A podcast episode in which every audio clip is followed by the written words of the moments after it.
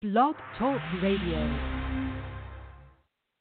Do you guys have the same thing in mind? Well, I'll tell you what, Gary Hart's done it once and for all. He stuck his nose in the tribal nation's business.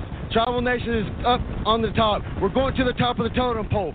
But Gary Hart, tell you what, you have that pretty hair. It's going to come plumb off. Bring any team you want. Bring any team you want. Any combination. Gary Hart, we're coming after your scalp. Now, let's go. Do you know why? I'm going to show you the body that women love and the men love to fear. It's just that simple. Take a look at that. Hmm. How's that look, huh? You don't think there's You're a asking man me? out there? Look at it. I know. Hey, it don't take much for you to please you. Last time I was in San Francisco, I went downtown looking for a woman. You know what I mean? I wanted a woman. I couldn't find a woman. I found a lot of men that look like women. Now, you, Hulk Hogan, you belong in San Francisco. What's wrong with you, Gene? And after it's all said and done, you're gonna be taking splinters out of your fat asses all night long because you got some fat asses. The only chance you have, you have no chance, but you had a chance, is you can run lickety split. Because you can't run because you got some fat asses. You know, to a warrior has a lot of bad habits, but only ones that help me survive. Don't deprive yourself of the full power. Be a survivor. Don't smoke. Folks, there's Jumpin' Jeff Farmer. Jeff, a while back, what a match you had with Motley. Yep. I guess what we're trying to say is whether you're a fat out of shape truck driver, whether you're a skinny geek pushing a taxi cab, whether you're a doctor or lawyer that doesn't have half the money we have, this is the way life is. If Ole wants to slap Road Warrior Hawk, he'll do it. If Tully wants to spit on Road Warrior Animal, he'll do it. If Arn wants to take Dusty Rhodes, do all that, he'll do it. And Nikita, if I want you, all three of them, gonna hold you, I'm gonna slap you, I'm gonna spit on you, I'm gonna kick you, and I'm gonna go.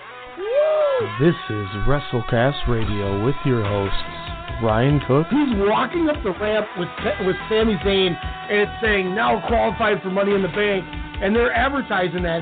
They cut to a small graphic showing Sami Zayn on one side, and on the other side, and the center of it says Sami Zayn tells all with Bobby Lashley's sister. And Alex Mello. Hiromu Takahashi versus everybody.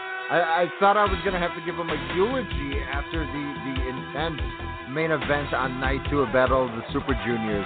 But boy howdy, uh, did that match live up uh, not only to my expectations, but I'm hoping yours as well. Ladies and gentlemen, welcome episode 84. We're running through a little uh, technical difficulties here right now, door slamming and whatnot. Um, but it's it's we're rocking and rolling. We're gonna we're gonna make the best we can out of this. Uh, Alex is just getting in here with us shortly, so got a fun show. Got four different nights of the G1 to talk about. Uh, 8, 9, 10, and 11 here as we're getting to that home stretch. We passed the halfway point. Pretty excited for that. Also, we got to talk Ron SmackDown from last week. Monday Night Raw was was a abysmal quality wrestling show. Um, I'm curious when when Alex gets Alex gets on what his takes were on the show, but I mean they boy did they start slow. Uh, kind of ramped up near the end, but you know once again a lot of the same continues to happen with this company, and I just don't know why. But that's neither here nor there. We'll get into that. Also, SmackDown. SmackDown was a little funner. Uh, had a had a nice little opening match as well. So I mean, it, it's been a it's been a decent week of wrestling. Uh, Dragon Gate Kobe World 2018 show dropped, and they took it off the Dragon Gate Network before I could watch it. I was really excited to talk about that.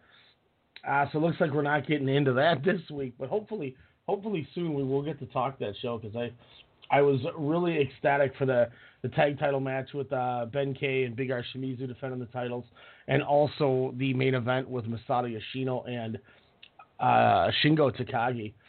Just watching the uh, the end of this this last oh that was an awesome little counter there. Um, fun, fun little match. Yoshihashi starting to actually actually show out. I'm pretty excited pretty excited for that. Uh, we got a bunch of news and rumors though coming up right after the first break here to talk about.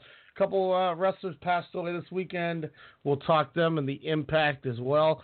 Matt Riddle, a lot and lot of Matt Riddle news. So we're gonna get through all that. We'll be right back. Don't go away. This is WrestleCast Radio. Looking to get a head start on deer hunting season? Let FML Solutions point you in the right direction. Hi, Alex from Strong Style Media here, letting our listeners know deer season just got a heck of a lot easier. FML Solutions offer a fantastic deer stand that only takes 30 minutes to assemble and disassembles with no tools required. The best part, though, is its ingenious design allows it to double as a cart to haul your trophy back to the truck. FML Solutions is a made in the USA product manufactured right here in Minnesota. Check out FML Solutions on Facebook by searching FML Solutions INC and visit FMLSolutionsInc.com to learn more about this innovative deer stand. When you send a message, your name will identify you to the other caller. Record your name after the tone. Hey yo, it's Sportscast Radio. You need to record a new greeting. Record after the tone. Hit any key when you're done. Ryan Cook and Jordan Jiskra give you the best in sports of the week with real MVPs, spit takes, big news, and obviously those rumors. Strong Style Media is available on iTunes, Stitcher, iHeartRadio, blogtalkradio.com. That means anywhere. You're connected. Say hi. You a fan of hot takes that make you say this?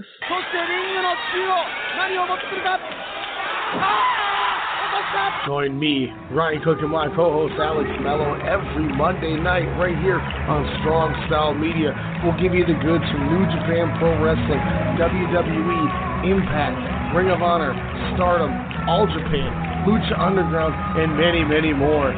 Catch us on iTunes, Stitcher, Google Play, Radio TuneIn, Player FM, and now on iHeartRadio. As always, blogtalkradio.com forward slash strong style media as well. And you know, you get us on social media. Hit us up. We got to get back to the ring. It's time for the man.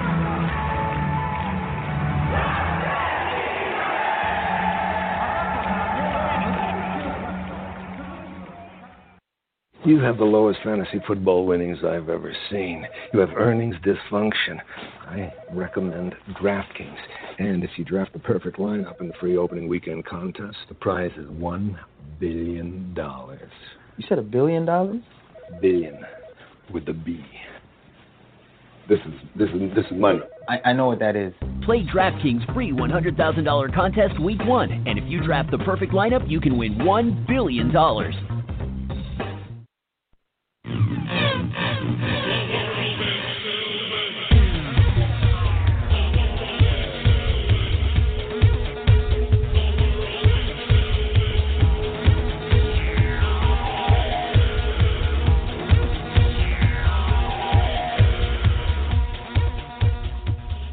WrestleCast Radio back at you.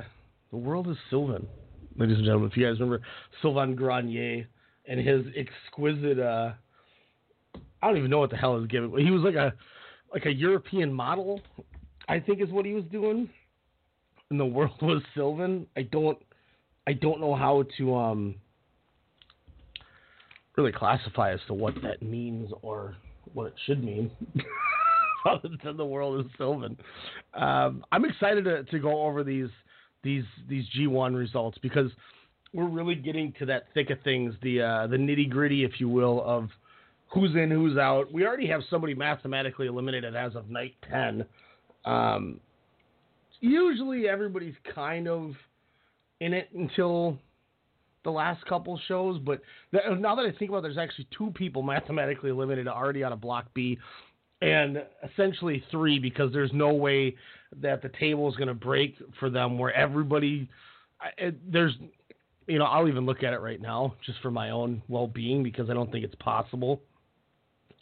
Um, this guy would need all these guys to lose, and that's not going to. Yeah, there's not enough people that can lose. like all these people already had matches, so you know we're already we're already three down here inside of that block. That's crazy, crazy to think about. It's as crazy as Balloon Okada. Still don't get it. Still have no idea what the hell he's doing. Um, but I do I did like the way he trolled Yoshihashi. We'll get into that third fall when we talk the G1. But for now, we got some news, rumors, um, things that happened in the world of pro wrestling.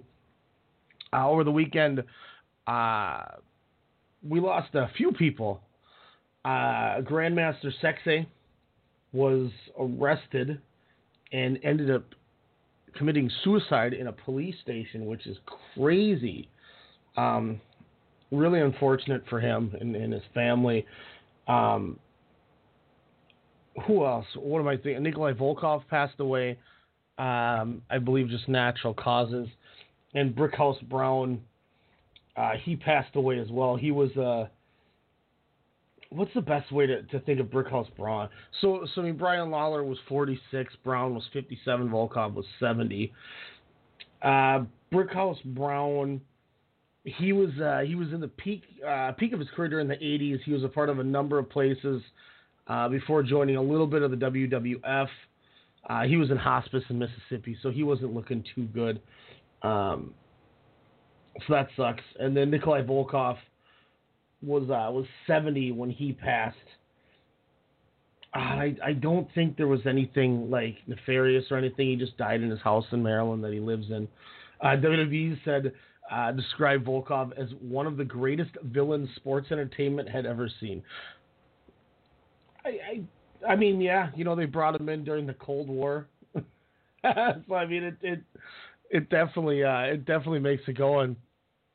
Alex on Alex coming in remotely. What's happening, man? Blog Talk is not not going away this time. It is. Uh, it's blocking me. It's it's turning my anti WWE new type of emotions invoking through my veins and saying to shut it down. So something is, is crazily happening. Yeah. Yes. Yesterday. What a weekend, uh, though. What a week in wrestling, though. That's for sure. we we were interviewing uh, Poppy G uh, about the PVC on FS1 that's going to be at uh, the Armory again in August. And two times during the interview, Elijah got hit with a two piece and a biscuit and got bumped off by Blog Talk. So Blog Talk's Oh, ready to roll this week. Don't, maybe you'll get the luck where like 20 minutes from now you'll try to get it and also to let you sign on. And it's like, hey, it's all excitement. It's like the best part about it. Um, but I was just talking That was about a whole uh, lot of acronyms you just said, by the way. Poppy G, PCB, or PCB, Armory, or whatever craziness. But, and and the big dog. oh man, yeah. the big dog. And and I guess I, I guess we could bring the boy into it. The boy's got his own sounder now, uh, Alex. I'm like, hey, what's Oh, up?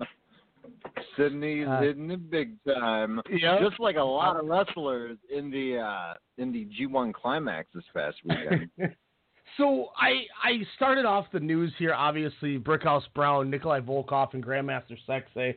Um, I kind of said my piece, but you came in at the right right time here. You know, sound off anything you want to talk about with the three.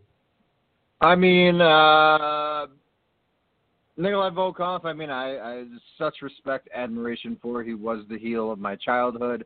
Um, heck, he was even the the upstart story, if you will, of my childhood when Million Dollar Man Ted DiBiase in the mid '90s and kind of took uh, uh, him when he was poor and living on the streets. I don't know if you remember those old vignettes and stuff. and then you know brought back Nikolai Volkov and would make him do uh, make him do the most insane things with the audience and whatnot. You just felt so bad for him. I don't even know if he ever got his comeuppance or whatnot, or you know, just if he ever got his just dues. But uh, I, I do remember that. Uh, but you know, just with the awesomeness of the network, you know, watching some of the old matches on on there with Nikolai Volkov and him and, and Sheik, just some some great great stuff there. Um, and always heard he was the uh, the nicest guy who, who uh, had interesting sleepwear um, on the road. Um, Brian Christopher, I mean, it, it's an unfortunate, you know, circumstance, you know, of, of what kind of happened to him. Um, I mean, it, it, it's horrific. I mean, of course, you know, he has a legacy of, you know, um, too cool, you know, with with him and and you know Scotty Too Hottie and and of course with Rikishi, you know, getting that team over because people forget they were tag champions and they were selling uh lots and lots of uh tickets and merch. I mean they, they were one of the hottest teams, you know, for for that time, you know, right place, right time, that's for sure. And yes, I not because I'm too cool, but uh, I definitely mess with the goggles over the head for no reason. So um, definitely respect out to that. Um, but also just wanted to say R.I.P. as well um, to Daryl Takahashi. Yeah. Shout out to uh, the other man who used to rock the goggles over the head for no reason. Uh, oh my god, what's no? What? Who's the dude who um who made does robot chicken? Seth Green. Oh yeah, from Can't Hardly Wait. Yeah, yep. Can't hardly wait. so the reason why I know that is because that movie came out. I was rocking those goggles way before that. Then that movie came out, and every girl after they saw that movie pretty much called me Kenny. Dang. That was my that was my sneeze. Shout out to uh, Nikolai Volkov, who instead of the dollar sign wore the cent symbol on his trunks when he was a million dollar man too. um, I do want to get into this Matt Riddle thing because there's a lot, and we've kind of talked a little bit about it. But um, obviously, WWE is interested in bringing in Riddle for the NXT brand. Um, Yes. nothing's confirmed, but I believe that he But might have already appearances signed. Were were kind of uh, reshuffled. Yeah, so he's he's uh, he's doing the August fourth and fifth Evolve shows, which Makes are you know. WWE. Yeah, I mean WWE with that. um, he pulled out of the over the top the OTT show in Ireland, which takes place the same week weekend as SummerSlam. Could be that they debut him at ringside at Takeover. Um, uh, what I mean, I mean one one other Wouldn't it thing be too cool that they showed him not ringside, but in a suite, and you just see smoke coming out of the cracks of the suite, and it just goes Matt Riddle. I'm kidding. I'm kidding. Um, well, that's which begs the question. You know, of course, with his heavy, uh, you know, um, I would say, not awareness, but you know, like the RVD-ness of the generation, you know, that that Matt Riddle is, you know, with that aspect to his uh, personal life, um, and the WWE strict stance on, you know, marijuana testing, which I hear really isn't even that big of a deal. So, A, do you think they work something in the contract where they're like, hey, just give us money up front for the year, do whatever you want, you know, or or B, he's gonna legit, you know, kind of, you know, slow down and and kind of put that life away to see how he can do in the uh, inside the universe.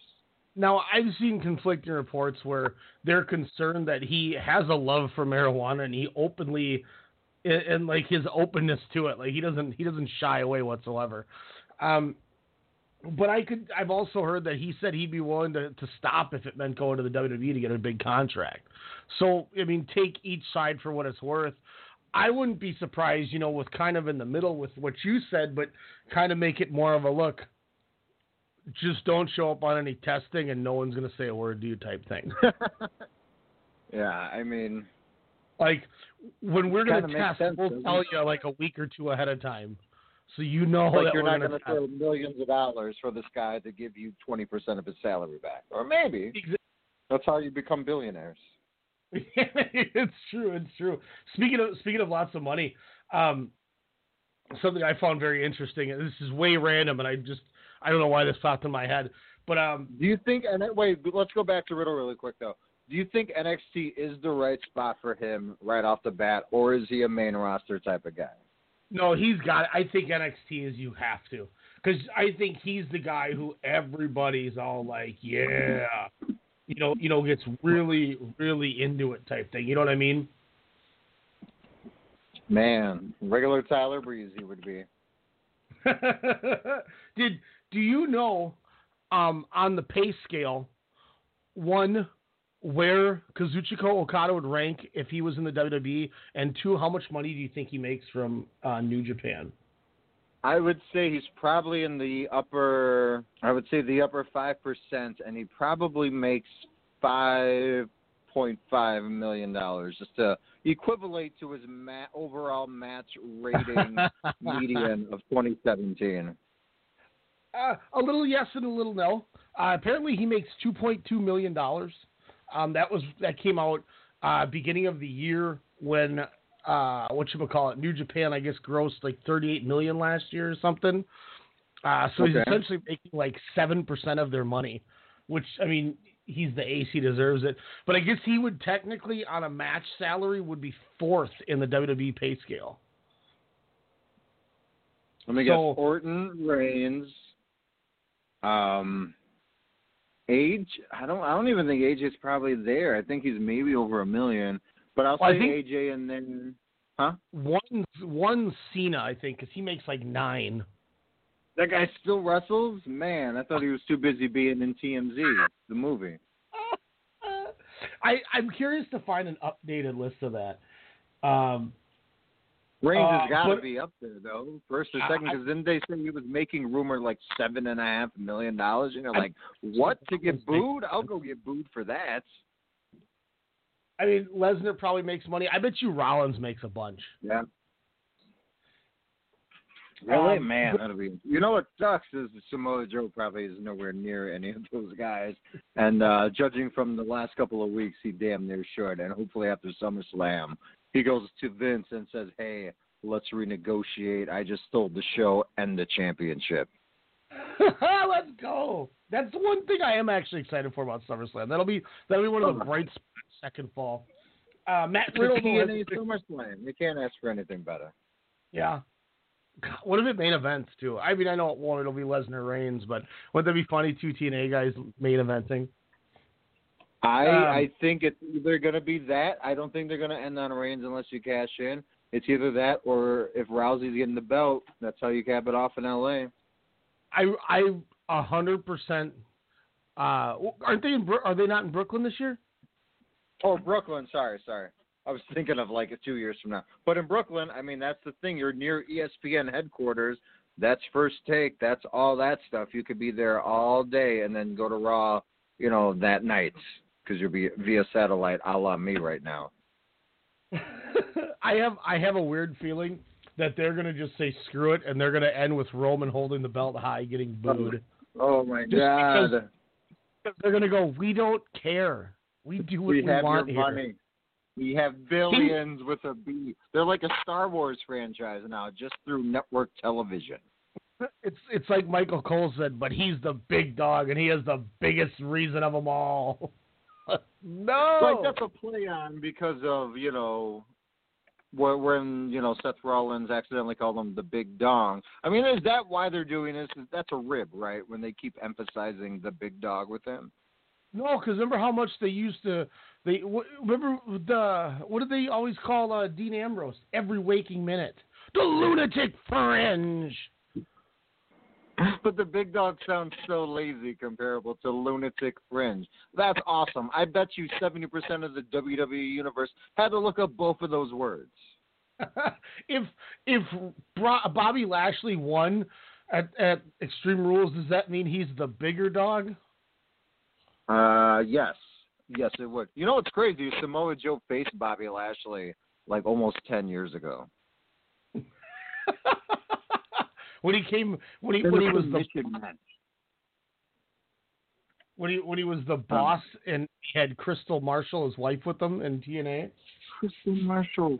Yeah, Blog Talk is severely being a uh, a a firing squad, if you will. Uh, a couple of Richards. It's, I updated my computer just now as well, and nothing. Thanks, Blog Talk. Uh, Matt Riddle is officially pulled out of the Bola. Trevor Lee is taking his place. Um, somebody said he pulled out because he signed. So it'll be interesting to see if Matt Riddle shows up.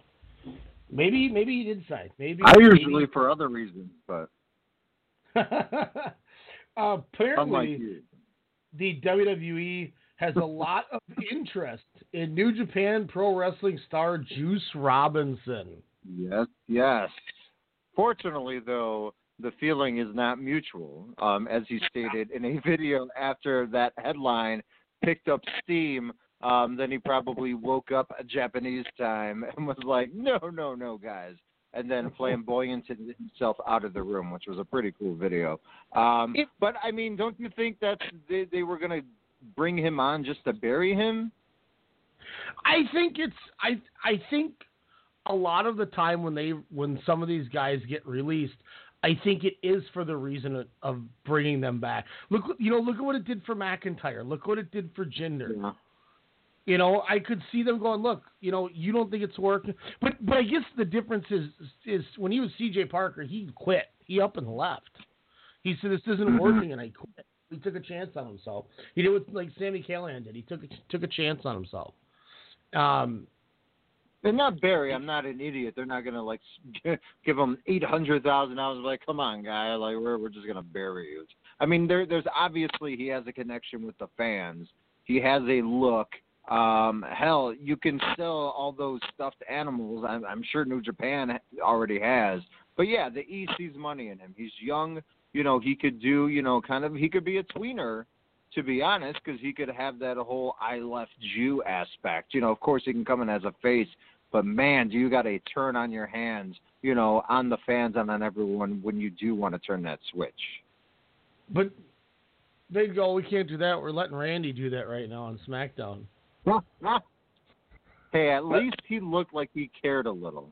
Yeah, I was I was actually into that promo. I was like, okay, all right, this is this isn't bad.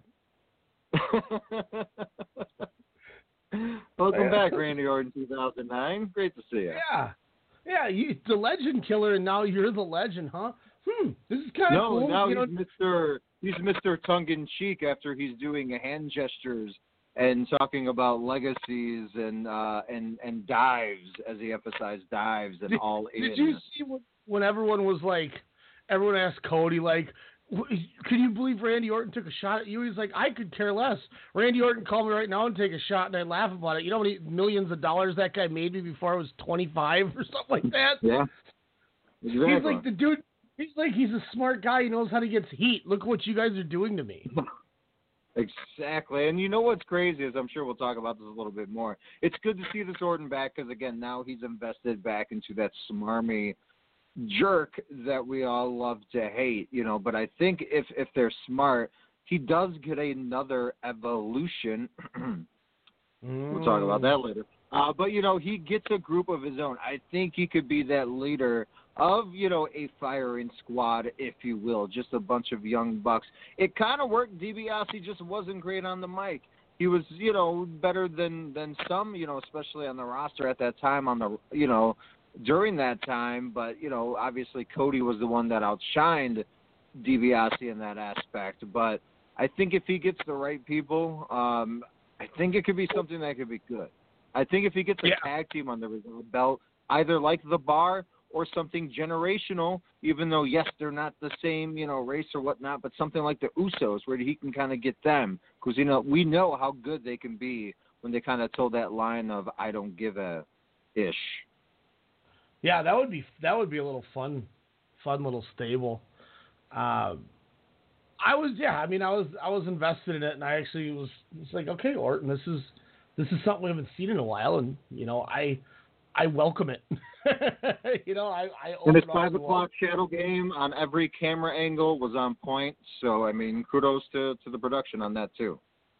Um, speaking of, uh, obviously we'll get into this more when we talk to the G1. But what about um, what about Tanga Loa basically doing the taka for Tama Tonga and for Fale?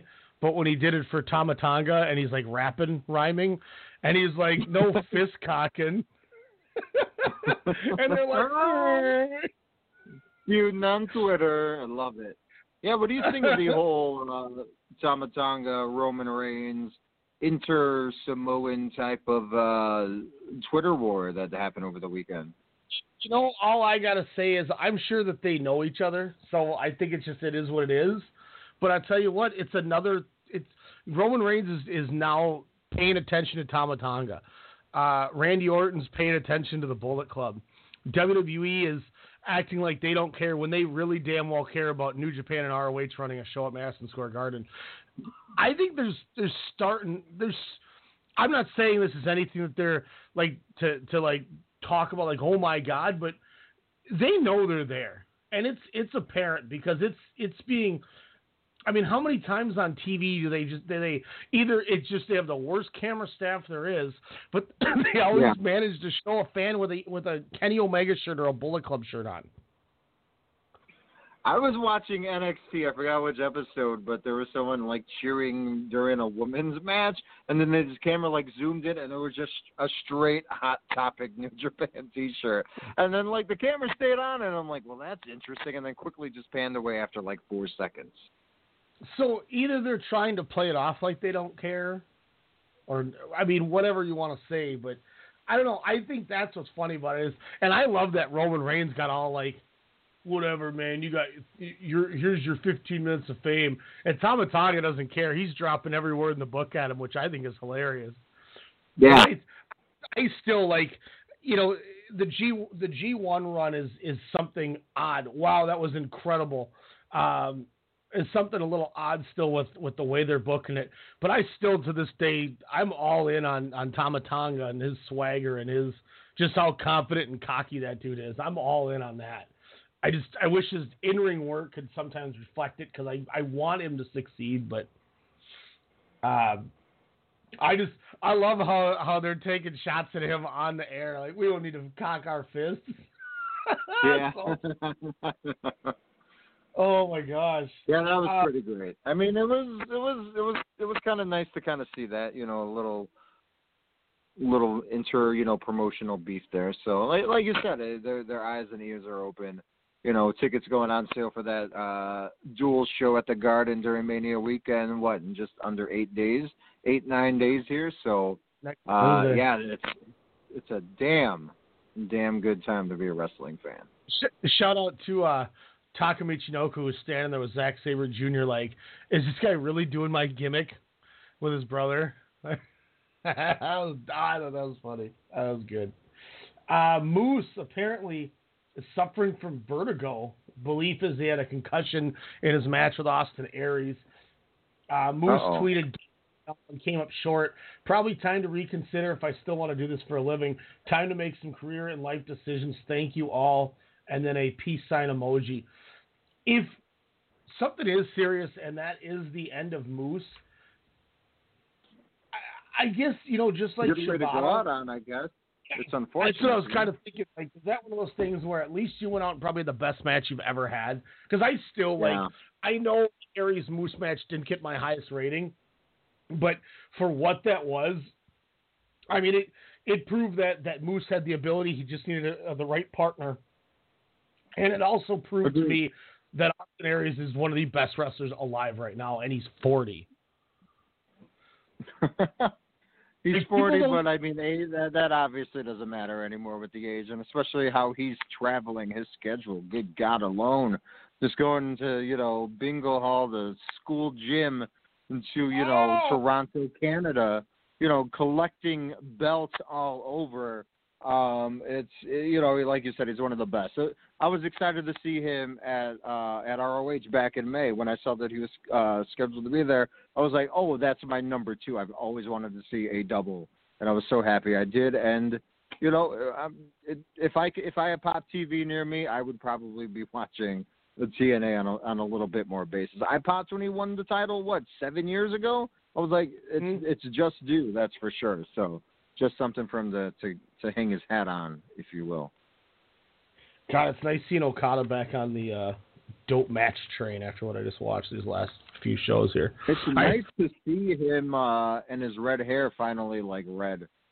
It's like fully dyed now. At like eight o'clock tonight, I went, "Oh bleep! I forgot there was a show last night." So I'm trying to watch it while Sydney's going ham, and I'm feeding him, and then I get him to sleep, and I got all the way.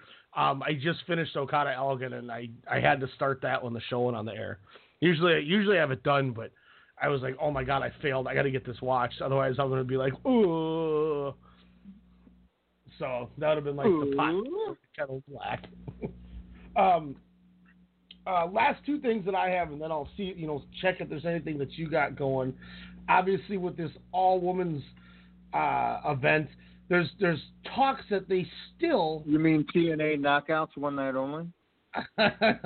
there's still talk of doing a women's tag team championship division. uh, tournament could happen. You think this is something they should do? Because I, I think, I mean, we kind of talked about this, but you think it's going to happen? Yeah. Now, is it going to be, you know, a tag division per um, per show, or is it something where you can kind of go, you know, show to show like they used to have, you know, with the Universal Champion? They could show up on SmackDown or Raw. I think for now you kind of do it as an interpromotional until it kind of builds a little bit more. But yes, I think you know this can help. You know, I hate the term enhanced talent, but you know, kind of get a little bit more people over.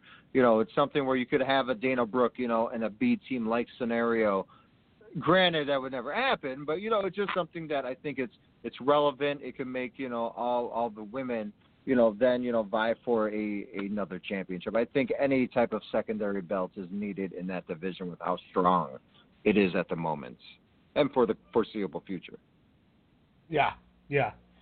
Um, I I hope it happens. I hope it happens. I, I'm excited. I'm excited for it. I don't Uh, know last- you sound a little hesitant there ryan No, I just I'm I'm scared they're not going to do it right.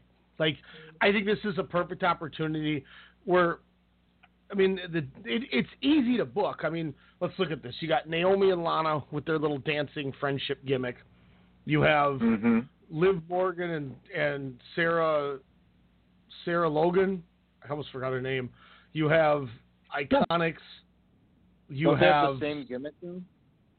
Probably. You have Sonya Deville, Mandy Rose. You got Sasha and Bayley. Um, who else am I forgetting? You got you could do Natty and Nia. You could do Bliss and Mickie, and if you really want, you could do Charlotte and Becky or something like that. Like there's you you have like a perfect eight teams to do this too. and then oh yeah the iconics who, who's actually a team Yep. So I don't know. We'll see what happens. Uh, last thing though, I do have. Any and- tandems, do you think if they have this tournament, do you bring up at least one, if not two NXT teams? I think you got to bring up what do they call Nick Nick Sanul, uh, Tegan Nox, I think they're calling her. Um, I think you got to do her and Dakota Kai, the the kicking kicking Yeah. machines they're called. Uh, God, what is their name? They're called like the kicking machines or something like that because they just beat the hell out of people. Um, I'll Google it during the break. I'll do it right now. But um, you know, I think that's a team you could definitely bring up. Um, I don't know. I mean, do you do something with like Jessamyn Duke and Marina Shafir if they can get ready quick enough? I was Um, about to say if they get ready that quick. Wow, that'd be interesting. Did it? Who just uh, debuted over the weekend? Uh, Marina Shafir, she was the fourth one because Jessamyn Duke signed Okay. a little bit after Baszler. Marina Shafir was the last to come on. She, um, I think she was still doing MMA. She's actually the wife of Roderick Strong too, which is ironic. Of all of. What? You mean ironic? That's funny. That's funny. You What know what else I can't. ironic? Um, I know you don't like him. I know general wrestling population is kind of iffy on him. Michael Elgin, my gosh, this G1, just like last year's G1, the other American G1 of last year too, hell of a tournament showing. That's all I got to say. I'm sorry. Yeah, she uh, she is just uh, excuse me, not sorry. Now I'm like trying to find this tag team name. Man, I'm I'm all over the place. Do you think they'll have the Jumping Bomb Angels reunite or have Jumping Bomb Angels 2K18 or 3K uh, pop up in this tournament? I I think they're like 75. That'd be dope. Hey, Mula and May did it, RFP. But then, no, what if they do a 3K version of the Jumping Bomb Angels? Um, yeah, I don't. I can't find their their tag team name. I don't know, but it's something. It was something about freaking uh, like the kicking squad or something. Anyway, I'm wasting too much time on this. I apologize. That's that was fa- I failed it there. Let, let me let me regroup real quick. I'm like, hey, what's up? and get back in it was a go. Um, a guy by the name of Josh O'Neill tweeted at Cody Rhodes. Did you see this? Oh, yeah, about uh, he bought the tickets to All this In. is awesome. Yeah. So Josh O'Neill tweets at Cody Rhodes, I bought a ticket to All In. From the way things are looking, I'm not going to have enough funds to travel or hotel. It's literally devastating, but I'm glad I got the ticket because it helps you guys. Take it easy, man, and have one hell of a show. Cody Rhodes tweeted back, "What's your budget to get there? to get there and your PayPal?" And then he said, "Sent you a little something. Enjoy yourself. Me and the Young Bucks and the whole crew involved intend to make this count. No wrestling fan should ever miss it." Josh O'Neill said, "Oh my God, truly feel blessed with what just happened. Thank you guys so much. I cannot wait for All In." I I I. I went to I went to Hot Topic today and they didn't have it in my size, but I was gonna buy that American Nightmare Bullet Club with the blonde hair shirt. I was like, man, that's a class act thing to do. Is do you think that's a good thing, or is that just him trying to get good publicity, or is is that like a legit? Hey man, let's help this dude out because we want to make this the best thing possible. I, I think it's. I mean, I don't. I don't want to say it's all for publicity. Good God, no. I mean, it, it's obviously a nice PR move, but no, I, I think they are genuinely shocked and surprised, and and you know, and and are are grateful, you know, for the response, the overwhelming, tremendous uh, response for All In, where I, I think this is a good thing, and it's them giving back. They're giving away tickets, you know, it seems like every day, almost every, every couple of hours, you know, in random awesome sections. So I mean, no, they're they're just trying to get back as as a thank you. I think it's great. I hope other people, you know, don't try to use it. You know, I you know, means are different for everyone, but you know, kudos to that guy. You know, that's awesome that you know he he's getting that. Now, will, how many times will they show him on TV, Ryan? Over under three times. I'm gonna go under and just say once, and I think they're gonna do it like. I think they're gonna show him, but not make a big deal of it, and see if the internet finds out about it or he says something. Ooh. But I, I will say, I will say, over and over, like I've I've become a Cody Rhodes fan, and obviously, you know, I've been a Bucks guy for you know a decade. Yeah. But Since they were these dudes, these dudes, like literally love what they're doing, and it every time that you see something like this, it just keeps happening, and I hope they succeed tenfold with this. I've like, been look in at your spot. I've Mhm. I've been in your spot, being at the hot topic, thinking I I just want to buy a Cody a Cody shirt. Like they're there, and then I see like three options, and I'm like, oh man. And then now they don't have my size, and I'm like, oh man. Um, so Cody, if you're listening, no, I'm kidding. Um, I'll be seeing you Labor Day weekend. Um, but no, I, you know, I, I've, I've wondered that, you know, where I'd say a year ago, um, I was not a fan. I was just like, oh, you know, because to me, he just hadn't figured it out yet. Where obviously over the last, look at, you know, ten months, I'm, you know, on the train. the last two Wrestle Kingdoms. We we went, man. Ju- We we became a Juice Robinson fan because of the match with Cody, because of what Juice did. And Yep. then this year we're like, God, what a punishment for Kota Ibushi because he doesn't have a contract. Was my thought. And they had a hell of a match. And I went, wow, that was the best Cody Rhodes match I've ever seen. You know. And then it just Yeah. it just keeps going. You know when. I, I you know success follows. I mean look look at Matt Jackson. He just published published a children's book. Yeah. It- I mean, like success follows, and I think, I think the best part about this is like this makes me personally go, man, these dudes put in the work and put in the effort, and look what happens. Like, I I think that like every day now with with with my shoot job, with how quick I've succeeded in there, and you know with with strong style media and where we're at, I'm like, you know what, if we're doing, you know. We got to be all in with everything like this too, and and these dudes are the proof in the pudding that it works and you know not to turn this into some like all thing but it just it's it's inspiring. And i'm i'm like god man eh, we could do this too. And and these dudes just keep doing it. They just keep doing it. Now god thousand seat venue in 29 minutes and 35 seconds. That just still blows my mind. Hey thanks for my letting me mind. take that WrestleCast Radio will be there as well as at Starcast. We're gonna be there on Friday doing a show. Which, by the way, do you think that guy, his one appearance, like you're saying, is one off? Do you think he will uh, either be shown during the Hangman Page Joey Janela match or the newly mentioned six man tag with uh, pretty much the Golden Elite stands Kenny, meaning the Young Bucks, Bucks and Kota Ibushi taking on the team of. Bandito, Fenix, and Rey Mysterio Jr.? Here, here's the kicker too, where I think you're going to lose your mind is when we watch this. You're going to go, all right, I know this stuff. And then you're going to go, who the hell is this Bandito guy? As he's doing 18 things you've never seen before. Like, You started to say Fenix. Oh God! And Fenix is gonna do every time Fenix and the Young Bucks touch, it's it's five stars. Like it's just it's like Okada and, and Kenny. You're like, it just happens. But now you know here's what what when I saw, when I saw this match in, or you know introduced earlier today. I'm not gonna lie. At first, I was like, "You're wasting Kota Ibushi and the Young Bucks on that." And then I looked at it again, and I was like, "Bandito, I'm sure he's probably gonna be good." Rey Mysterio wouldn't team with anyone douchey. And then, wow, Fenix against those three? Yeah, sign me up. it's it's. I, I'm telling you, man. This match is going to be bonkers. like this match is going to be bonkers. It is. I, it really is. And and I was like, this is legit a main event anywhere. But this is definitely has to be well, obviously with the Bucks being in it, but the the talent in that ring, I I don't know who my eyes are going to be on during that match because everything's just going to be everywhere, uh, and I can't wait. There's a there's a crazy. Uh, I'm I'm I'm on YouTube. I was gonna send you uh, uh, the Bandito Rey Horus from All Star Weekend highlights. Rey Horus, for those of you who don't know, is uh, Dragon Azteca Jr. from Lucha Underground. Uh, but he wrestles Rey Horus everywhere else.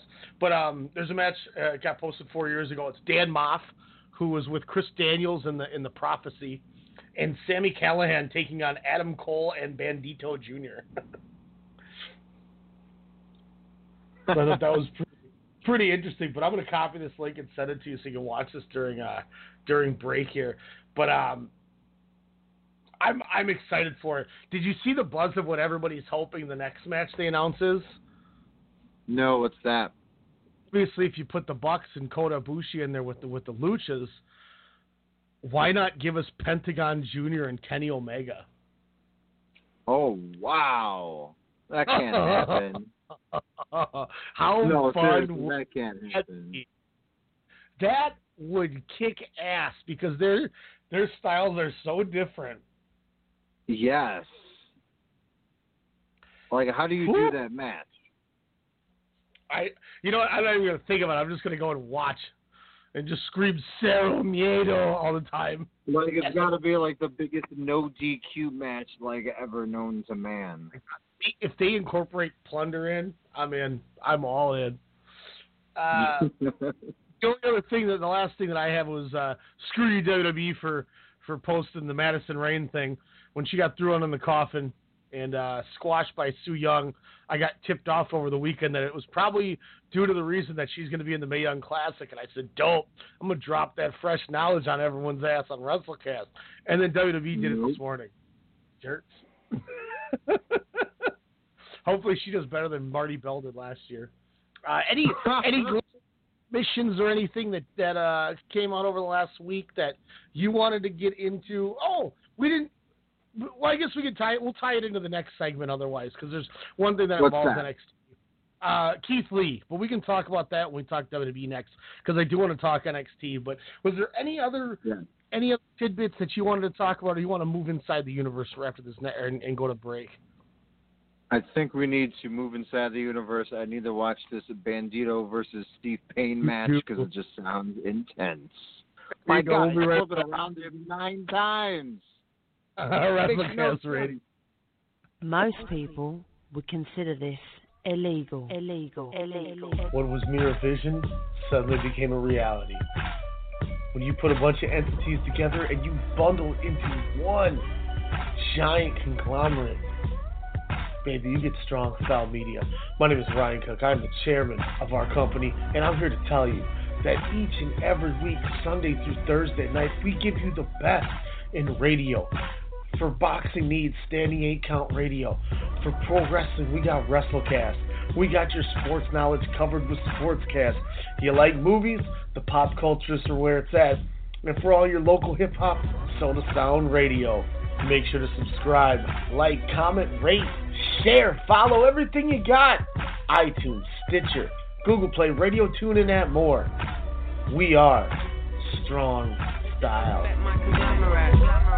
Just respect my conglomerate. Just respect my conglomerate. Just respect my conglomerate.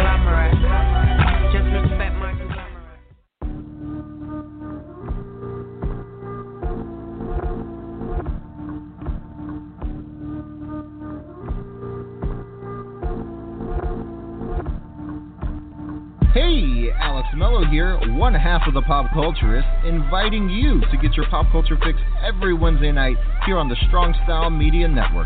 Alongside Half Pint Kyle Adams, we'll see who got beat down at the box office, run down the Manic Movie Minute, find out what Kyle has for his musical mantra, and hear our takes on the latest in film, the television, and the music. Listen to the Pop Culturist every Wednesday night at 8 p.m. Central Standard Time on blogtalkradio.com forward slash Strong Style Media or search Strong Style Media on iTunes, Stitcher, TuneIn Radio, Google Play, and Player FM. Strong Style Media, we are conglomerates.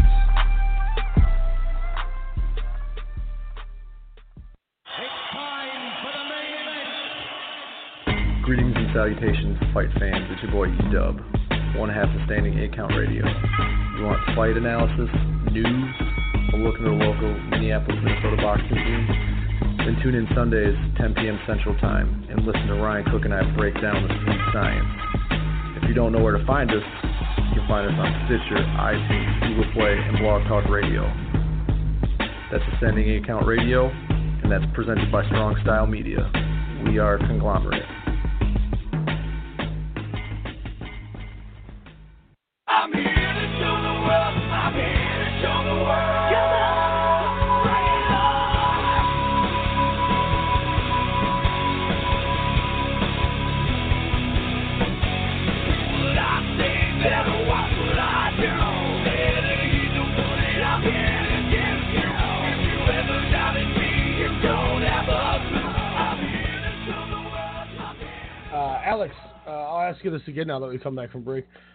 Uh, how tight is Bandito?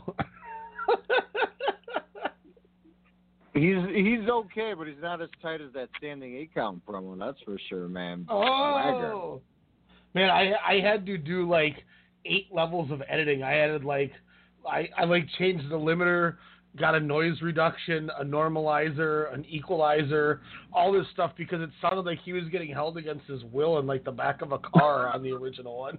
Is that, is that why it sounded so gritty? I was like, man, I was like, this sounds like I'm outside of a boxing gym, ready about to like go murk someone. Get some Oh. Funyun. I just watched the uh, the spot where they he chases him around the, real, I'm the about to ring. go throw a baby to another bearded guy. He's like, here's a baby. and then he when he when he chases him back and he slides in, dude jumps on the top rope and does a leg drop to him on the way down. Whoa. And then he just gave him the GTS and then shot him in the face as he dead sold fell over. Oh This man, incredible. it sounds I like what uh, what, what it sounds like what Vince McMahon thinks of uh thinks of, of himself. Unfortunately, I watched him uh, announce his Survivor Series team for the Survivor Series Invasion show. And he's like, he was trying to find The Rock for the last guy, and he couldn't find him because The Rock kept walking around outside the ring. And he's like, well, number five is uh, uh, The Rock. And he couldn't locate him. I was like, dang, somebody tell The Rock to stand still. damn Dwayne. Do you know if do you- Dwayne showed up in Miami tonight? By the way, with Brock Lesnar. Was he? Did, was I don't he know. at? Oh. Do you, do you think they do Lesnar Rock? Hey, I at 35? figured since you were getting Madison Rayne like tip offs, I didn't know if you were getting Dwayne the Rock Johnson tip offs yet. No, no, because that uh, I I don't ever ask anyone about Raw spoilers or anything. Hey man, what's gonna happen on Raw tonight? I just kind of watch it and just what happens happens.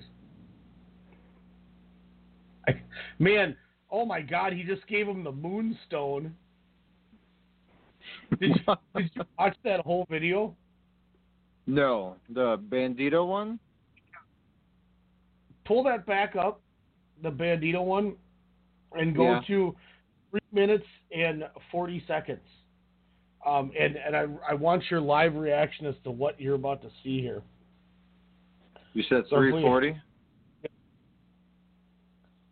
No, but apparently, uh, as we're we're kind of, and I'm not bagging on Vince Vincent Kennedy McMahon, uh, but apparently, uh, you know, since we saw so minimal of him this past Monday, as of course the McMahon Helmsley family opened up Monday Night Raw, and um, essentially, uh, apparently, according to Dave Meltzer, um, he said Vince does not like his appearance. That's why Stephanie and Triple H are kind of more on the forefront over the last couple of years. And Oh. says they were the ones that were kind of brokering, um, the, you know, kind of the deals uh, at the upfronts with Fox and of course USA. Wow. Wow. Wow. Again, all rumor and innuendo. But kind of interesting if you think about it, because you know when you are in that position, you know I'm sure you could be a little. Thing. I I'm I'm assuming you're wa- That means you're wa- Are you watching this? I think he's watching. Oh folks. wow! I don't know who's who, but alrighty, that move's been done. I was about to say he's not he's not pinning off of that. He's on the top rope now. Oh, nice. I have like three El Banditos on, like, oh, uppercut. Oh, yep. Here we go. It's right after the uppercut. I can't wait for this. Oh, jeez. it was like Hangman Page's cool fall away slam pin during the tournament, which I've never seen, but I was like, that was the tightest move ever. Yeah, I was. I couldn't believe the height he got when he was holding him too for that moonsault body slam thing. Yeah, that was that was that was insane. Fall away that one of my my favorite moves ever. Thanks to Scott that Hall. sixth man is going to be insane. Ah man, wow, I you can't. know I'm, gonna be insane? Coming to an NXT ring near you pretty soon, uh, allegedly. Keith Lee, Matt Riddle. That match came on right after that link you sent me. Oh God, that match was incredible too. Just just go on a YouTube binge of, of PWG and you'll be there for hours of all the insane Oh, stuff. man. But is this bad that they may fast track Keith Lee? I mean, yes, good for his career, but you know, kind of we talked in the chat like there goes limitless Keith Lee. I, I I don't think it's a bad thing necessarily. I think they see something in him. They they know he can get the audience behind him. Yes, he has an entrance and a phrase, a la, albeit maybe not so glorious, but I think he can overcome that with kind of his uh, persona, with his you know connection to the audience, where you know one uh, one rude member uh, couldn't, can't get a, across apparently since he's feuding with Mojo Rawley, but that's for something entirely later. Um, but I think with Keith Lee, I, I, I think that is a smart move. I think you just kind of a rich, you know, get him with the fan base of NXT, kind of build that hype up, and you know maybe by the end of the year, by by the Rumble, uh, you you bring him up to the main roster because that guy can work any which way, and if they're hurting for heels, that guy could be that big beast, uh, and then could essentially could be a WrestleMania showdown with Braun Strowman, your two big bad behemoths, your king of the monsters, your battle of the of the true beast in the ring, and and and there you go. That that's money written all over. Um, the thing that scares me about this is, you know, so he's going to come out. and Obviously, he'll have his boxer robe on gimmick. If they, that's the one thing is, are they going to say, well, you can't use that robe because so- Sonya Deville uses it? Which, if so, okay, I get it. I think it is what it is, but I understand somebody else using it. But are they going to make him wear a stupid ass outfit like Chris Hero has to wear because they won't let because they don't have Chris Hero wrestle without a shirt on? And he's lost weight, but the funny thing is that thing that he wears makes him look like he's gained weight. Um, oh, terrible. I would say no. I think it's part of his demeanor. I, I don't think you get rid of that. You know, like the is my- of pain, they hide behind body shields. like it's just WWE has a knack for doing that. If they don't like their body, they make them. I mean, you know, you, you Why don't at they make them a tactical unit? Why isn't that the new Shield? If you want to get Roman Reigns over, him and AOP just wrecking shop. look who's who do you think like and this this isn't this isn't trying to like say anything malicious or anything, but probably you know you look at the women's division example. The the smallest women wrestle in the most scantily clad outfits possible. Like Sasha Banks like wrestles in underwear. Then you look at you look at Natty, who's just built, and Nia Jax, and they wear like full frickin' bodysuits. Like WWE has a knack for men and women covering these people up. Roman Reigns does not have a defined upper body except for his arms, and he wears a frickin' tank top and a shield, like a a, a vest. And that's their that's their money guy. Wait, are you I saying, saying that WWE figurines have been lying to me?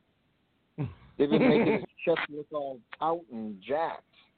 And I mean, look at what he was in NXT. I mean, yeah, he's definitely in shape, but he doesn't look like Finn Balor and Seth Rollins. And look no, what he's wearing. to be honest, to be fair, no one can look like those two. Like You know, them look- standing together last Monday, I was like, well, I give up as a man on this planet. Look at look at even Dean Ambrose, who doesn't have he just has a normal body. He wrestles in a tank top. Like all these dudes that Mhm. aren't like chiseled, you know, and the women too. They Yeah, put him in the To be fair, he's more chiseled than than Jon Moxley was. That's for sure. oh god yeah. But even in even in NXT, he didn't wear he wore trunks and a, no shirt. Oh, did he? Yeah, he Oh, I can't. I can't picture that at all. You know, it just it's it's weird. Like, you know, they they make you know they they have Karl Anderson wearing tights. I don't think I, I a part of me thinks maybe he just decided he wanted to do tights instead of trunks, but maybe they went your legs aren't big enough for trunks. You got to wear tights. Do you honestly think though that if they put a shirt over him, that that'll ruin him? I mean, that's not a legitimate concern.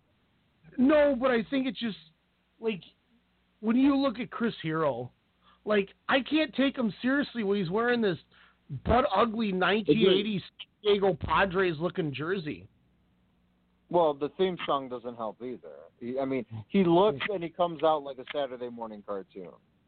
Yeah. And in a company where it's about the entertainment and the character, yeah, look does matter. And the way you make these guys like Samoa Joe's like the the the one example to it all. Like look at look at Big Damo. look, Ever it took him 19 years to make it there, though. And then like, oh, guess we got to get sec- Samoa Joe finally. the Vince second they brought you know, kind of taking a seat. the the second they brought up Sanity, Big Damo was wrestling in a T-shirt. Hey, man, that's too much hair for mainstream, though. To be fair, Look Especially look at for look at for a while they had one of the Usos wearing a T-shirt. We got I mean, to it's not- that merch, man. I mean, like, yeah. I mean, look, you know, counter counter. We got to is reach those hot topic levels. We got to have those Uso, Usos wear the ish on their uh, on their shirts. and, and I'll take all those reasons and I'll continue to fight them because it's just it. Wow, then it must be just the biggest coincidence of all time. Then, boy, it just so happened money? they had to pick these people to, to do that. You know what I mean? Like it's just ah, I think that's something that scares me. And I don't think it necessarily affects effects, but I don't know, man. I just I don't. As long as he doesn't come out like Mr. Hughes, I'm fine. That's what that's what worries me is they come out like a Mr. Hughes esque type character. I think what makes him shine um, is is just him being him. Like, yeah, this is me. I'm going to wreck shop, and then b- pounce you out of the ring just with my shoulder blade. And and I think too, kind of like you mentioned, he's good enough that he's going to get over. If they just let him, He's good on the mic. He Yeah. it- what what they finally found out with Braun, even though it's in a weird, wacky, kooky manner. Um, I think Keith Lee can go the opposite route, be that more serious. You know, he, he can be a d bag, and that doesn't necessarily mean you're bad. I mean, you can have that arrogance, if you will, and people could see it however which way they will. And I think that's where Keith Lee can kind of, you know, kind of prosper a little bit more. With Braun Strowman, as we're, you know, unfortunately aware of week in and week out lately, is kind of in at the moment. and, and that's the other thing. You know, you mentioned Braun. That's another guy. You know, that's another dude who's Who got a little a shirt, by the way. and he's My wrestling in a Or- yeah, and they yeah. still him wrestling in a t-shirt. that guy's more jacked than Roman. I'm like, man, like I saw one picture of him and uh Rockstar Spud or whatever gimmick Drake Maverick. They were like fishing or something and he was just like I was like, Good gosh. Good for you, man. Good for you on that Tinder profile. Man, he's he's just uh I don't know. He's he's the monster in the bank. Let's get him into anyway. Um, I do want to I do want to talk one more thing about NXT, and I want to get your thoughts on this. And I kind of want to just bring this up because I was the guy who was an advo- advocate of this guy a year or two before he even came into NXT. He was a Yeah. dude that I thought was going to go the route of Marty Scurll and end up in New Japan, and he ends up in WWE instead. Uh, the former Tommy End, Aleister Black himself. He loses the title on NXT, and I tell you what, Great. I didn't see why everyone liked the match so much. Hmm. I, mean, it, it wasn't bad, but like it didn't like I didn't go, oh my god, that was tremendous. It was not the Gargano matches, that's for sure. But I think just, I think what ruined it too was them spoiling it. You know what, a week or so out before it was aired. Um, I think that kind of deflated it for me a little. But just kind of seeing Ciampa, uh, the new NXT uh, champion, just kind of you know with that approach of him knowing him winning it. But also, I was watching the match Ryan in a way of wow, they really just don't know how to book Aleister Black as champion. And something just happened with that connection to the audience where it just falls flat now. Um, yes, he's talking a lot more, and to be honest, the stuff I've seen over the past couple of weeks leading up to this match, pretty good. I thought, wow, this is genu- genuinely a takeover match for Brooklyn. This is money, and then for for them to do it, you know, three weeks out, kind of a head scratcher, but obviously set up for a rematch or possibly where we're going the triple threat route. Gosh, is Vince finally watching that product? Let's hope not. But let's be real. That's where it's going to go in Brooklyn. But yes, I agree. I mean, it wasn't the barn burners that we've seen with, you know, Gargano and Almas or, you know, even Gargano and Ciampa, you know, in Chicago, um, which I thought was a hell of a match and a, a, a brutal ending. But I liked how Gargano you know, it was him the reason that he won the title. You know, I liked the breaking down of this character and his wife, you know, kind of pushing himself like, hey, I got my own thing to deal with. I'm going for the, you know, the NXT Women's Championship. I like how he's kind of in that lone spot at the moment after dealing a year of crap with Ciampa, hell, even when he was on the shelf. You know, striving to get that big win. So I think it's, you know, kind of playing onto something um, and yeah, and, and as we discussed, Black has been, we don't know if it's horribly booked or just what's going on, but just that character being the hottest thing, people saying, wow, match of the year with him and Velveteen Dream last fall, to, huh, he's world champ, to, huh, that was a match, to, where are they going to go, to him dropping the belt. So that's the real question in all this. Where, where does he go? And I think he's main roster bound. I think he comes up after SummerSlam. I think they did the three way to give Ciampa a lengthier reign, and then at whatever they do for the Survivor Series takeover, the War Games, maybe that's when Gargano wins the title from Ciampa, or they wait till Mania. I don't know if they'll go that Or long. maybe though. they never give him the title. How about that? I mean, you could do that too. I mean, and it wouldn't be bad. But like, you look at you look at So this match. and- coming up what? He's just the gangrel of this generation. No, but I think the main roster where it's more character driven, I think he succeeds better than where NXT, yes, the characters mean something, but it's all about the storylines and he just never got the storyline going. So I think that's where the main Yeah. roster I, think he I don't think he's gonna get no way Jose on the main roster. You know what I mean? Like I think he's gonna succeed. but but like even you look, you look at this match no you- way, Jose. Do you build him strong right off the bat? Like, how do you book this Yeah. guy? No, he he goes undefeated for two months or whatever. Yeah, he comes in Does he and go quiet again? Oh, you don't have to have him talk. Just have him go out there and kick people's heads off. That's all you need. But like where, where I was going was on on this this match with with Ciampa and Aleister Black, the focus of the match was Ciampa and Gargano. Black wasn't even the focus of his own match. He doesn't headline the pay per views.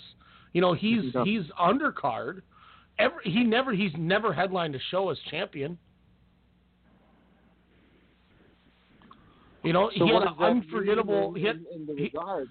Like, Well, how does he had a- he had a- a main roster spot then? he he had an unforgettable title defense against Eric Young on a on a on a weekly show that no one talks about. I mean, he, he, his, his defense against Sullivan was marred with a missed kick that Sullivan sold. Like Yeah. it's just not it's not a good title run. It just it just wasn't. I mean, in his match with with Almas was fine, but Almas was on fire at that point. You bring him to the main roster and he's got a clean slate. That's the thing. That's the advantage with that. Yeah, man, he's he's he's gonna have a nice young fan. Well, that sounded weird. He's gonna have a good fan base, that's for sure. Um, like you said, where it's more character driven along those lines. Um, but I mean, don't Well, let me ask do you you- think he's that rare instance where you know he kind of ends, you know, kind of slow, not slow, but you know he ends. I don't know. It, it'll be interesting uh, how he brings them up, or if they try to build him up before that main roster spot. I, I, you I, I don't know. It's- Same thing you did with Ember Moon. Ember Moon is working. I don't. I don't think Ember Moon is failing. And if you look at it, the last thing she did in NXT was she jobbed to Shayna Baszler. Yeah.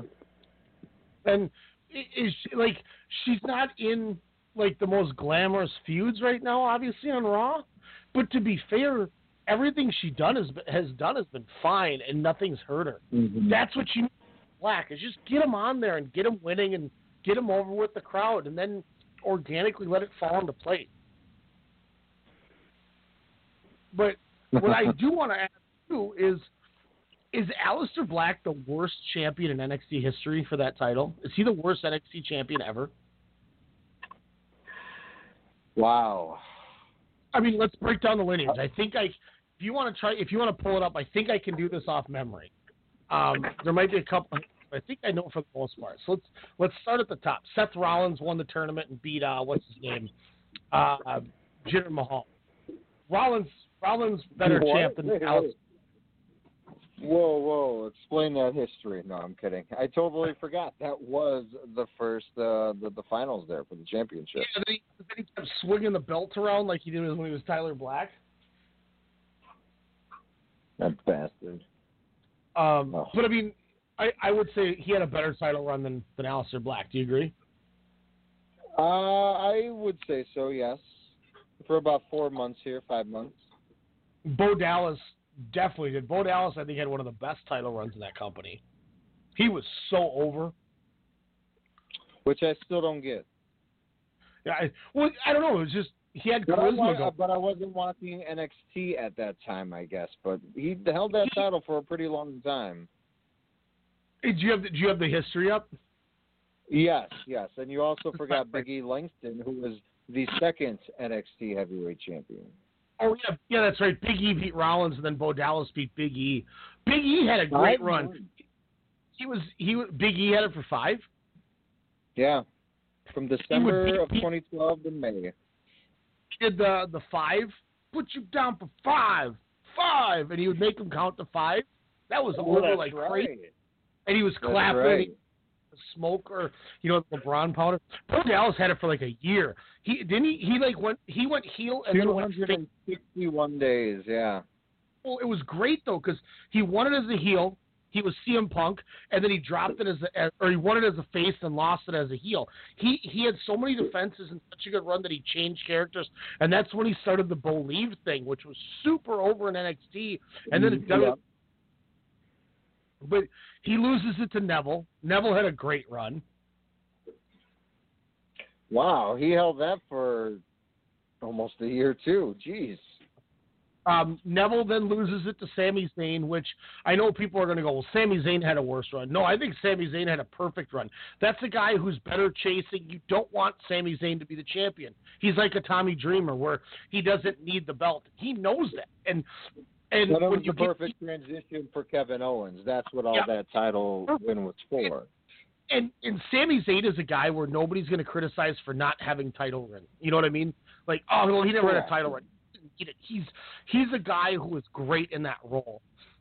Obviously, Kevin Owens, I think his run was totally fine, was good. He loses to Finn Balor. Balor had a fine run. Um, Balor drops it to Samoa Joe. Look at those names you just said: Adrian Neville, Sami Zayn, Kevin Owens, Finn Balor. Uh, Joe beats Balor. Joe's first title run was awesome. Now, here's where I'll say maybe we can maybe talk. Uh, so then Nakamura beats him. Joe beats Nakamura back, and then like two weeks later, Nakamura wins the title in Japan against Joe. So like maybe that like 14 day or whatever it was title run that Joe had might have been right there with Aleister Black, but in the context of why they did it, I mean, that, yeah, that doesn't really. yeah, I agree. And it was you you because wasn't it like in Osaka when It was the Nakamura? pop it in Osaka, yeah, yeah. That that's kind of what that was for. So so yeah, so we null and void that. So now you get rid of Nakamura. Nakamura loses it to Bobby Roode. I would say maybe Bobby Roode might. It's not as long as Roode's, but it, it, it's kind of up there. Here's my counter to Bobby. His best match in WWE and Hideo Itami's best match in WWE were against each other. That was one of the Yeah. that was one of my favorite matches in in those those lineage. That was and Chicago, Bobby, wasn't it? yeah, yeah, I believe it was in May. Yeah. that was the uh, the Dunne But match. that was also like the first good uh, Hideo Itami match in like years, through injuries and mismanagement. so so okay so so we'll take Roode's run and we'll we'll stick Yeah. that on the wall. So so we got Roode's wall on the run. Roode loses it to McIntyre. McIntyre had an interest. Um, maybe you could stick. We'll stick McIntyre's on the wall too. Almost Yeah. almost had a this run. I have no beef with anything Almas did. And then now we go Aleister Black and then Ciampa. So if if we were to compare Aleister Black 109 days for Aleister Black's reign, 92 from McIntyre. Um, from Nakamura to Roode, which again isn't too much, is 57 days. But Roode to McIntyre was about eight months. So I mean, that's that's a pretty damn good feud. That another or uh, reign. But to me, the matches never resonated. But the matches were better than what he's had since he's been on the main roster, though. I will say that. if if you were to take Aleister Black's best match in his title run, whichever match you want to pick, I don't care. I don't think any of them were better than Tommy. Agreed. Agreed. So that leaves me to McIntyre and Aleister Black are probably the two worst NXT champions, and those are two of the best workers. Isn't that crazy? Like breaking And it down like that is, is if McIntyre didn't get hurt. Not saying that's that what caused that's what caused the um the the you know the reasoning why he lost the title to Almas the the finish, but I I think um who knows you know if he would have chased after Almas again if they would have got that rematch you know but hey who knows maybe we wouldn't have gotten Gargano Almas then which would have been a shame. everything that I heard was the reason he dropped it to Almas is because Vince wanted him on the main roster. So if anything, the injury just slowed him from getting on the main roster. Ah. Which, to be fair though, obviously you mentioned Gargano Almas, which probably would have happened. Had the injury not happened, maybe we wouldn't have got Ziggler McIntyre. Yeah. But that now that now that we're talking this out, I wonder if that's why I don't know if the timelines match up, but I, I think they do. I wonder if that's why they had Dolph Ziggler walk out when he dropped the the U.S. title and just left. Is because they were going to have him come back with McIntyre then. Such a detective. Uh, get it.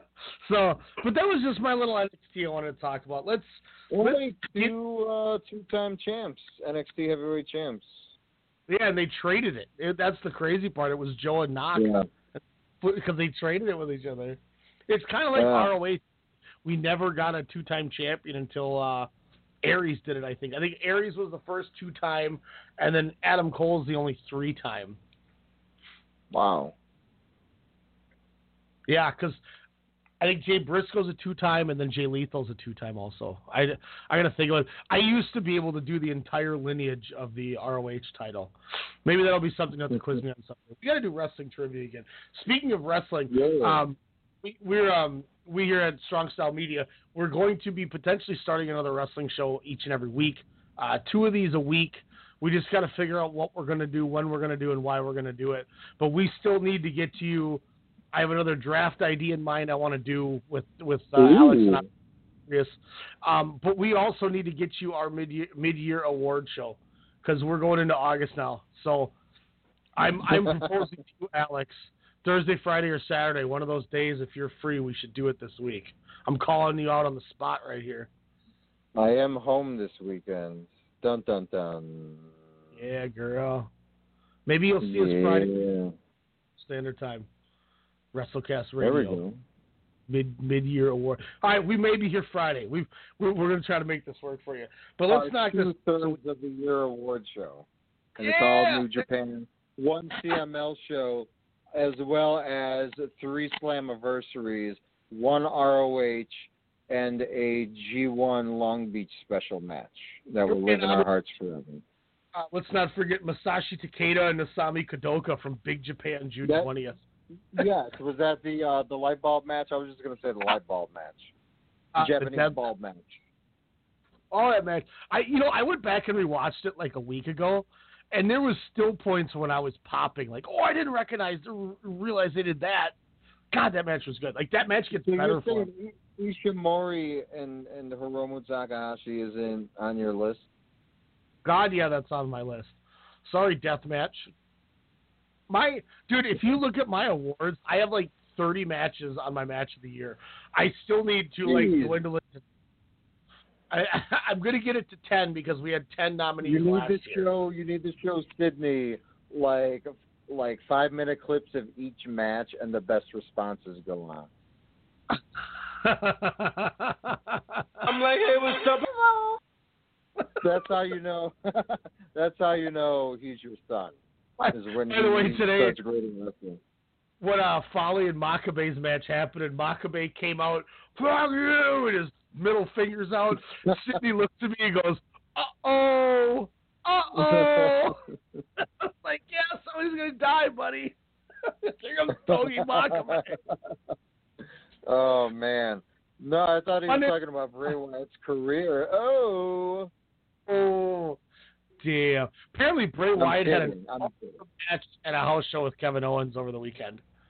Ooh, that would be awesome. You remember we were teased that match like a year and a half ago. We're like, that's gonna break records of wrestling Marx's hearts, and then it never happened. Oh.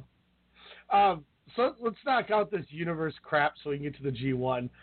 Um, Okay. but Raw, we obviously kind of already talked about it.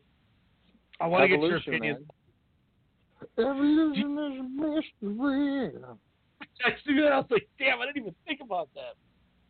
R.I.P. Lemmy. Do you think they're doing this the right way? Or when she said 50 superstars from now, then, and forever, because they obviously had to use that stupid ass catchphrase in there. like it didn't even like grammatically make sense.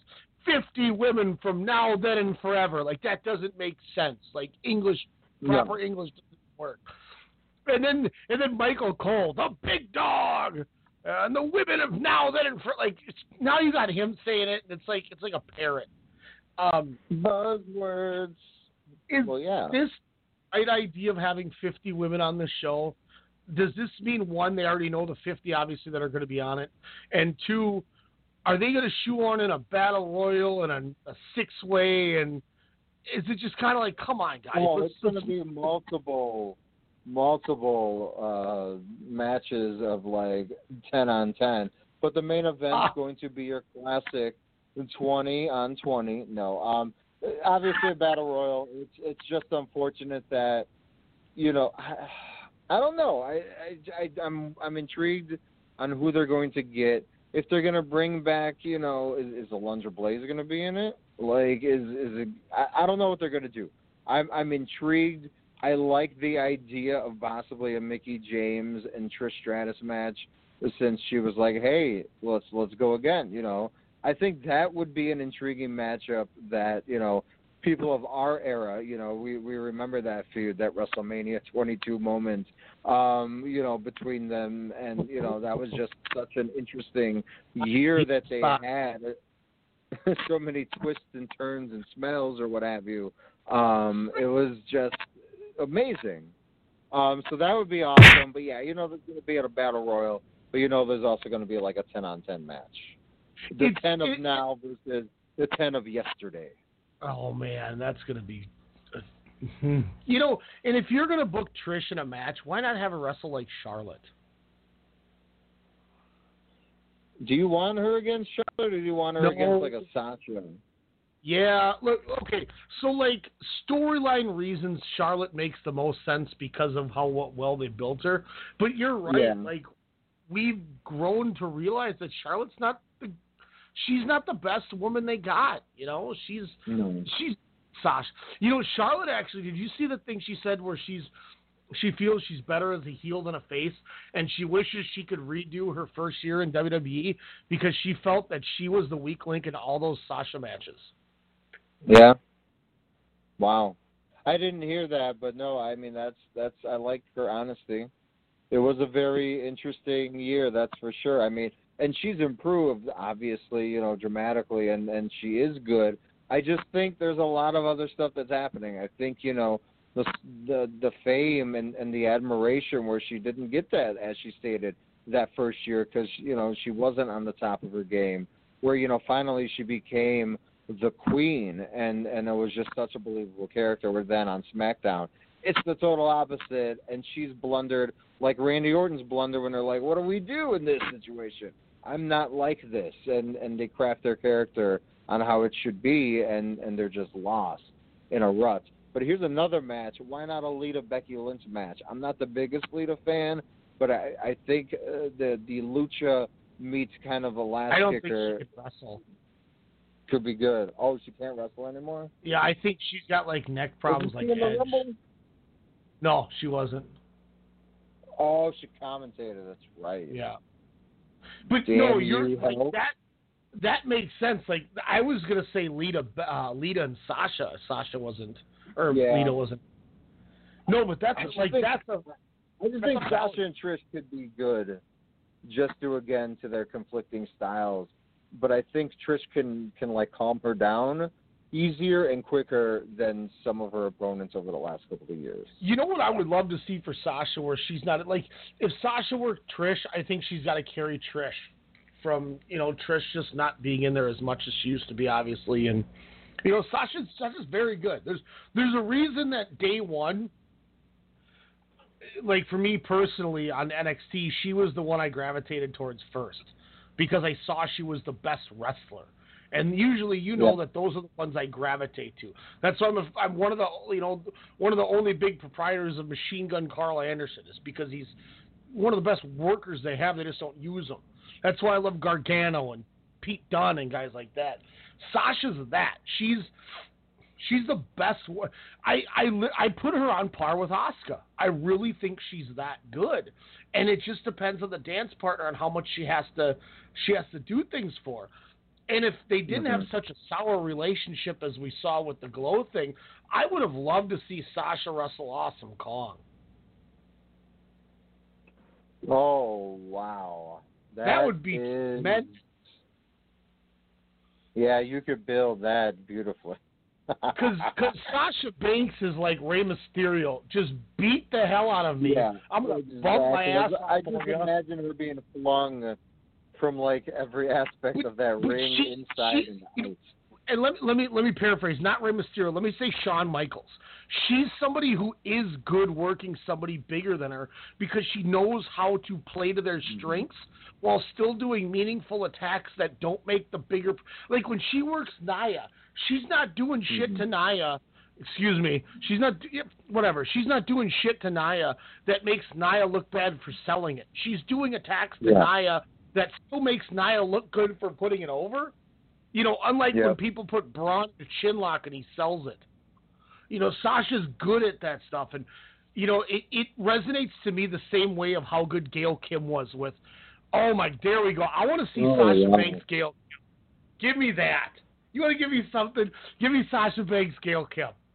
Woo, woo, well, man. unfortunately, he has declined any Yeah. invite if there would be one. That would be dope, though. Oh, that'd and Kong back in the day, that was Oh, Impact Wrestling. Anything with Kong. Look at how big of a Wow. match Gail Kim got out of Taryn Terrell. Taryn Terrell. Taryn Terrell.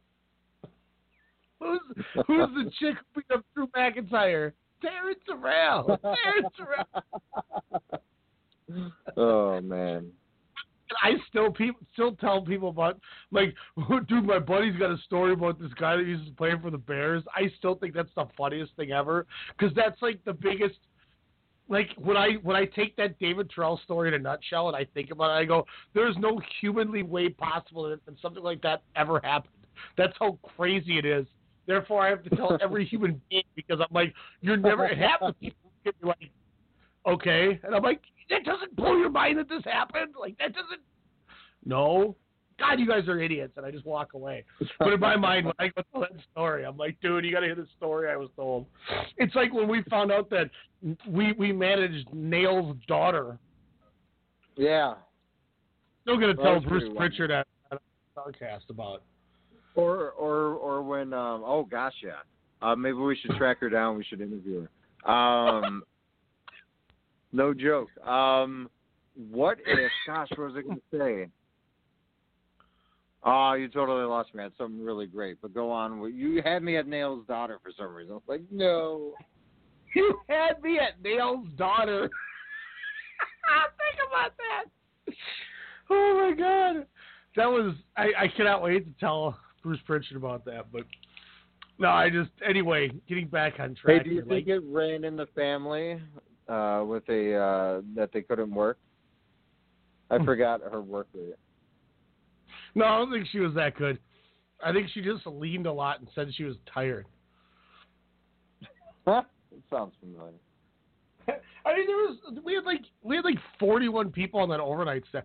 I remember one of the last nights before before Black Friday when like somebody went and got Taco Bell for everybody, and Taco Yep. Bell didn't screw up the order, which blew my mind for one.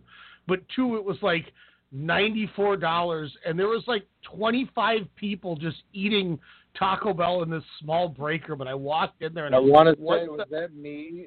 Was that me and Bruce Yang? No, because it was it was the it was the the overnight we Was it ran. snowing? It might have been because it was when we had like D'Angelo and uh, Tim Yeah. and Nail's Oh, daughter. Shout out to Tim. Uh, what was his name? Tim Woods. Was that his name? I have no idea, but he just got shouted out on Yeah. WrestleCast radio. When, That's how that's this- how important we thought of this past Monday night's uh, Raw. Everybody on the 23rd of July. Jump into electronics, and I'm like, and Tim was my line cue, and I was like, Tim. The next dude that jumps this line, you need to go all boys in the hood on their ass and keep them in line. And he goes, "All right, Ryan, I got you." And this dude tries to walk on the ES the security thing to get farther in line, and he goes, "Man, hell no, homie!" And he like holds him back, and everybody starts clapping, like, "All right, Tim!" Like all like the moms. He's like, "Oh hell yeah, Ryan, I got you now." Meanwhile, Chris Cassidy is selling the wrong computers to people, and I have to mark them down now. No. Snow globe. You lost some money on those? Yeah, yeah, they were selling the wrong. They like people would come up with the tickets, and they would. The guys like they had a ticket for one laptop, and they're like, "I'll take three. And Caston's like, "All right." He'd sell him three. I'm like, "Why did you sell that guy three? He's like, "Well, he had a ticket." I'm like, "You had a ticket for one, you dumbass." So now you have to Gabba mark up gabba. his computer anyway. We, coming to Strong Style Media, Tales from the RS. so we, we, We all in all, we get a new employee every week, and we talk Bloomington, Minnesota. I'm not kidding. Oh, I think this is what we do. I should call. I'll call Elijah right now on air. I don't have any shame. Elijah. I mean Isaiah. Dang it. Gabba. swear, The B team defeats the deleter of worlds. I want a star and a quarter. Well, I thought we were going to New Japan. Oh, yeah. Well, let me. I'll run these down. Defeat. I just wrote jobbers. I don't know who. I don't remember who they wrestled. Do you remember who they wrestled? I probably would say jobbers as well. Yeah, star and a quarter. Um, you're talking about the leader of worlds, right? As the jobbers. Yeah, Sasha and Bayley defeated them, and then they they like fake kissed. Um, Natty defeats Mickie James. I won a star and a quarter. Mojo Rawley Okay. defeats Tyler Breeze. I one and a quarter. I did say to myself, I wish Mojo Rawley for his like how hard he tries was a was a better wrestler. That was the most thought Yeah. I gave to that match. Uh, Finn Balor defeats Drew McIntyre. I went two and a quarter. The minute it started picking up, we got interference because guess Yeah. what? We're into a tag team match. God damn you, WWE. Excuse me. I was so damn disappointed, but at least I thought it was a pretty good tag match. But yeah, as as you you hit it right on the nose. I was getting up from my couch thinking, "Wow, this is the match I've I've needed on Raw for a long, long time." And then just the DQ, and I'm like, "Really? Tag match?" And then ding, ding, ding. We'll be right back. Yeah, I was like, what? in the world? But it was still hell? good. It was a fun little tag match, though. Something was But McIntyre on. looked strong. He looked good. Uh, Balor, you know, he, I thought he was picking up tremendous steam until, of course, the aforementioned uh, the firing squad gimmick. See, they are watching Uh, New Japan. well, I mean, I was gonna say uh, they're watching Impact with the way they do Gargano and uh, Ciampa and, and because they're doing Eddie Edwards and his gimmick. But uh, uh, Seth Rollins, Finn Balor defeat Dolph Ziggler, Drew McIntyre. I went two and three quarters. Uh, Ember Moon defeats Liv Morgan. I Time went out, time out. Go back to that last match. What would Jen grade the match and or the winners of that match? eight stars. And then she would make some like ab? yeah perverted comment about Seth Rollins. Whoa, whoa. Should we should we call her and ask her? No, no. uh, Ember Moon defeats Liv Morgan. I went two stars, and then Bobby uh, Roman Reigns beat Bobby Lashley. I went two and a half. Whatever. She beat her perfect. three weeks out of four, by the way. Ember Moon beat What? Liv Morgan that. That's insane. Yeah. And what was funny about it is they're like after the nefarious acts from Sarah Logan and the Sarah Logan match, Ember Moon has decided she finally wants Liv Morgan and it's next. I'm like, finally? She just beat her ass like two weeks in a row like this, and that's when I. I hate in a row. this company. um, we go to SmackDown. We already talked about the promo. Andrade Cien Almas defeats Rusev. I went two and three quarters, almost went three stars. What? Uh, fun opener. I, I liked how um, it kind of started. Uh, Zelina Vega, though, uh, tremendous interaction with Lana um, as per usual over the last week um, via also social media. But um, no, I thought this was uh, a fun opener. Showcase almost a little bit more uh, quicker than than what I thought, but we got the in commercial action. But uh, I, I liked the dissension with Rusev Day. Uh, I liked how the fans were, were kind of pro Almas in this, uh, but Rusev still getting a lot of love. The only thought that I had after this match, though, Ryan, is I was very happy that they didn't start Almas in a feud with Tye Dillinger for the usage and the power of 10. Dang. That would have sucked nuts. So I'm very happy they have him with Rusev at the moment, leading into something hopefully very, very big.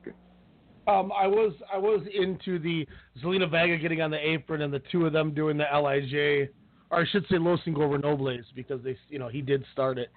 Uh, Yeah. Corey Graves, oh he's Trent Kilo Cole, or Mhm. Phillips or whatever. Like okay, thank you.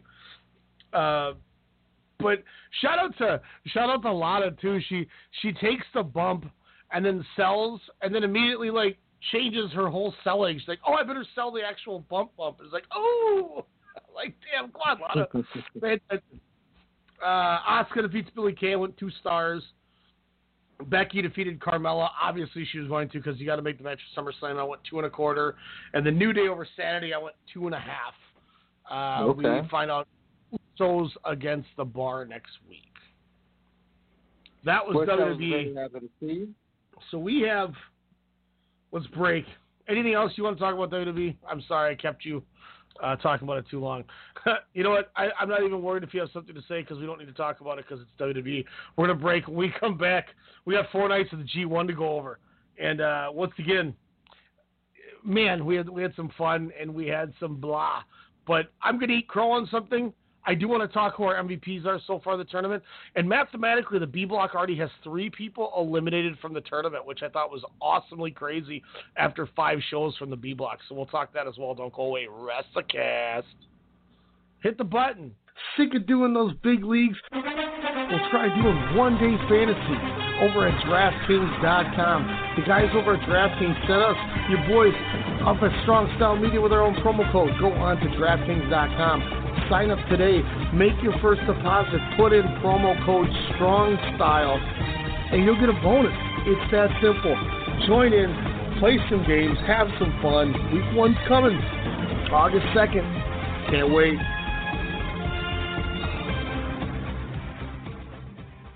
Strong Style Media presents Sportscast Radio, the one that started it all, with your host, Ryan Cook, and me, Jordan Jiskra. We're going to be giving you everything, and I mean everything from baseball, football, basketball, hockey, field hockey, soccer, bobsledding, boxing, poker, sports, master chef, survivor, and even that weird sport where they do the hurdles and jump puddles and track and field. All right, maybe not that one, but from the college to the pros and from the rings to the rink, we've got you covered. Sportscast Radio. Fan of pro wrestling like we are? Yeah! We got you covered. From WWE, New Japan, Ring of Honor, Impact, Lucha Underground, All Japan, and more. We're talking the highs and lows in pro wrestling. Heck, we're even giving you people from the Okadas and Omega. We're even talking the Bone Soldiers and Enzo Amore's. Sorry, Daniel. We'll stick to guys like this.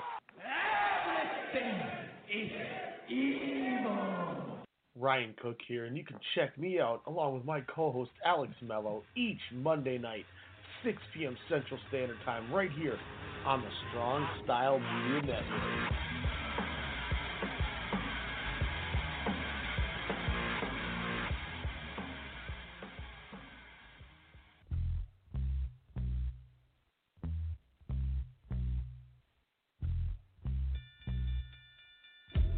Calling all fight fans worldwide. My name is Elijah McNeil, and I'm one half of the best boxing podcast on the net, the one and only Standing 8 Count Radio. Do you like hard hitting commentary, analysis, and banter? Tune in on Sundays at 10 p.m. with my co host, Ryan the Technical Legend Cook, and I. Break it down. That's Standing 8 Count Radio, 10 p.m. Sundays, Strong Style Media.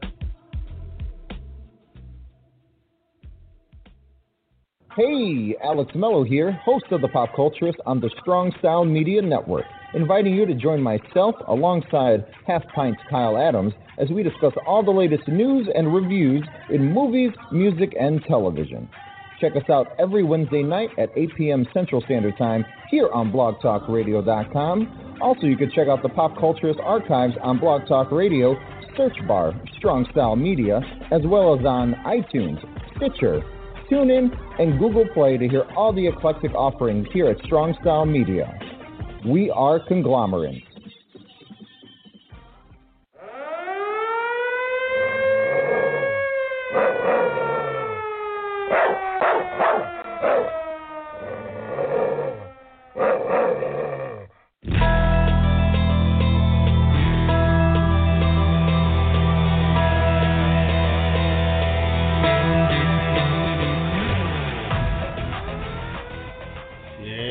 Man Tomohiro Ishii.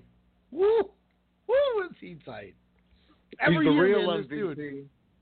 No, last week when we talked, I said to you, um, I cannot wait that we're finally on the 28th getting Ibushi and Ishii.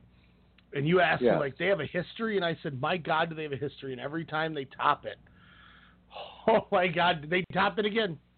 This match was incredible. I, I can't. More than incredible, man. I, uh, whew. uh, I Think would of, say like, we- probably in my upper, probably top three of the four nights for sure, if not number one, because they were just slapping the crap out of each other. And the other thing is Ibushi was not scared. I uh, neither was Ishii, of course, but Ibushi, man, he was going toe to toe, headbutt to headbutt. Hell, brainbuster to brainbuster to Ishii, and it was a damn treat and a reason why I do love professional wrestling. When when they no sold brainbusters and stood up shaking their head, I almost Yeah. tipped my chair over. and then and then when Ibushi just got sick of it and throat punched him, I Snapchatted that. I don't ever Snapchat the G1 in case I'm giving out spoilers to people. I didn't care. Yeah.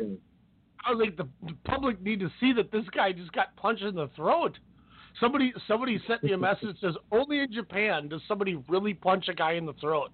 Like I mean, Multiple times. I thought he was such a Richard for that because he was just going at Ishii's throat. I was like, damn, 20 dude. Like, he, he was totally healing it up, if you will.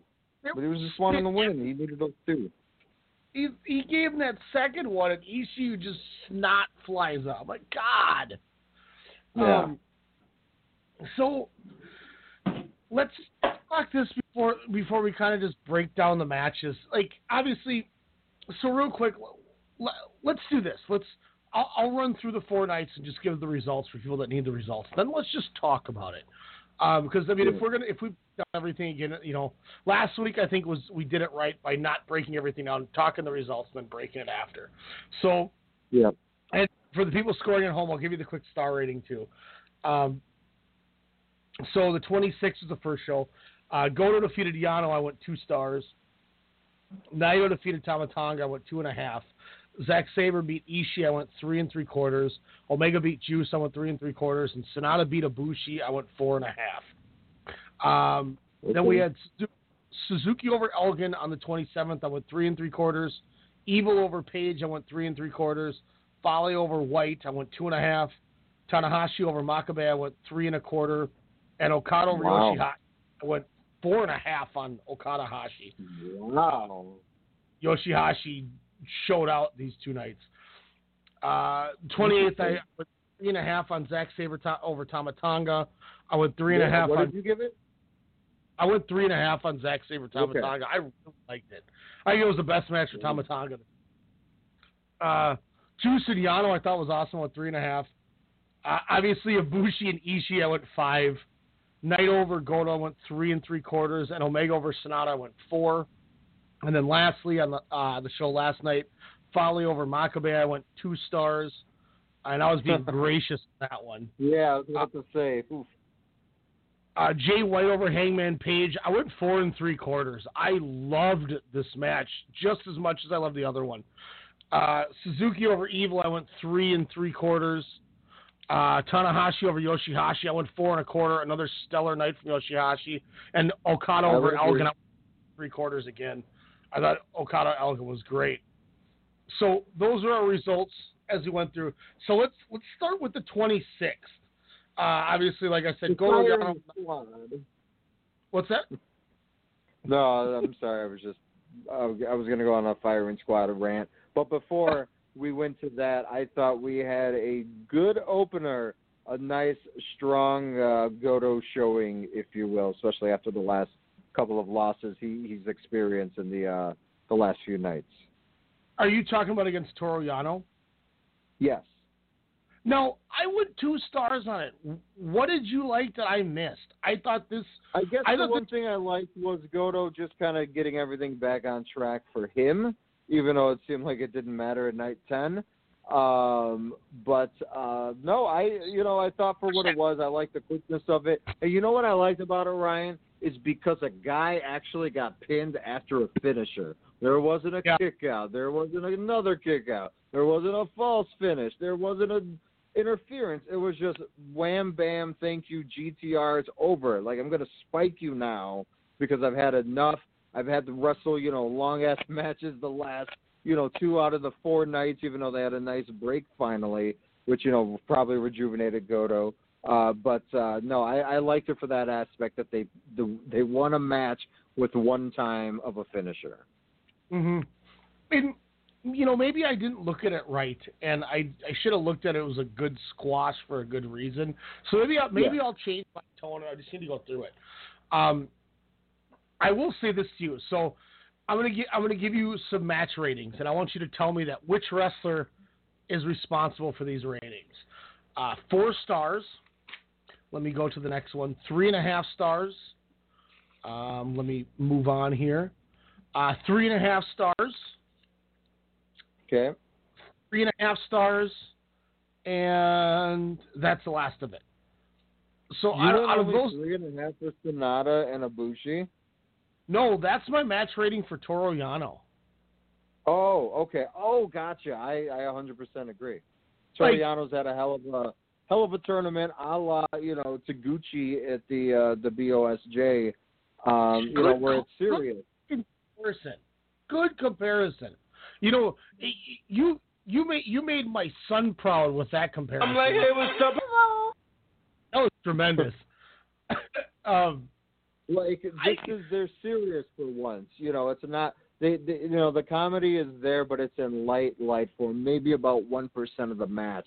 And Yano, you know, and, and you say I'm marking out by listening to English commentary. I found out that Yano has a multiple personalities. I just thought he was just, you know, the Eugene of New Japan. I had no idea this was a whole facade of many multiple personalities. So when Kevin Kelly says that, they said, "Oh yeah, you remember one of his personalities, a la Split, the wonderful M Night Shyamalan surprise of 2017. Watch out for Glass next year." Um, where it was like, "Oh yeah, one of his backgrounds, he was an amateur wrestler," and I was like, Yeah. "Oh tight." And then it was that long ass eight minute match where I was like, "I'm intrigued. You pulled me in. Let's go, Yano." Where before I would fast forward all that hijinks and whatever. But hell, him and Ibushi are throwing pads at each other and just beat the crap out of all four pads. Where I would have fast forward a match like that. But he's serious and he's into it. And I just thought in this route it made sense for Goto to squash him because that's the guy who who has had a chance. Surprisingly, because apparently I suck at calling Goto matches in G1 tournaments. Uh, but uh, I, I thought this was just a good showcase for both. Where Yano didn't look too bad, but Goto, he was, you know, just is the better wrestler. it, as much as people harp, and I'm one to harp on the Toru Yano being in the G1 thing, this year these matches are welcome. Like I'm excited to see Yeah. what they're gonna, because everything is different. Like Agreed. like what, you know, Ju- I can't remember what Juice did, and he only ended up, ended up using one hand, and he's holding up the cast. He's like, I never used it, you know, and Yeah. and then he goes for Pulp Friction, and they keep spinning and spinning, and Juice is like, "What the hell?" And he's freaking out 'cause he just keeps spinning with them. Like, obviously, we talked to Ishii and Yano. I went four stars on that. Yano's throwing belly to bellies and stuff. Like, Yeah. I went back and watched when it was it was Nakamura versus uh, Togi Makabe, and uh, God, this was 2012, I think. And Toru Yano turns on Great Bash Heel because he was with Honma and Makabe, and he joins Nakamura. And those are the initial two that started chaos. Okay. And- Yano's doing no comedy whatsoever. He's got bleach blonde hair, and he's in there just beating the hell out of Togi Makabe. And I'm like, God, this guy was good. I can't discredit him for being able to transition to somebody who doesn't have to take the bumps and still put on matches that are entertaining. I can't I Mhm. can't knock for.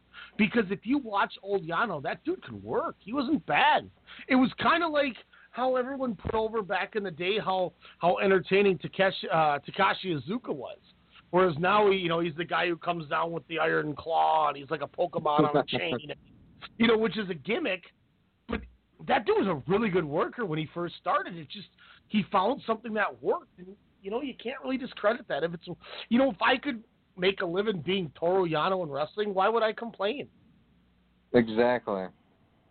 You know, Exactly. And on the nights that's called, you know, or in this case, the 17 nights that are called for you to wrestle, um, you know, you can do that. And then on your tag matches, which, you know, I admit, you know, I watch every now and then, unless, you know, Jay White's on it, then I will be watching. Uh, that's when you can do your comedy. Where the G1, you know, tournament matches, you know, it, it's called for a different Yano. And, and like you said, we, we applaud everything that he's doing. I mean, yes, he's gotten, you know, a win here and there, but, uh, you know, for sure, one of the highlights of this tournament so far in a in a stream of nothing but highlights per se. Even though, like you did say, you know, before commercial break, though, there have been some matches and some nights where you're just like, huh? Yeah, there has been some down. Um, I do want to bring up one, one, one, uh, two matches that I really. Well, I mean, I guess you could say three that were that were really fun. Um, obviously, Zack Sabre Tomohiro Ishii was fun. I love the Yeah. transition into the armbar where Ishii tapped. I thought that was really good. Yeah. Omega Juice was good, but it wasn't as good as last year's, so that kind of hurt it for me.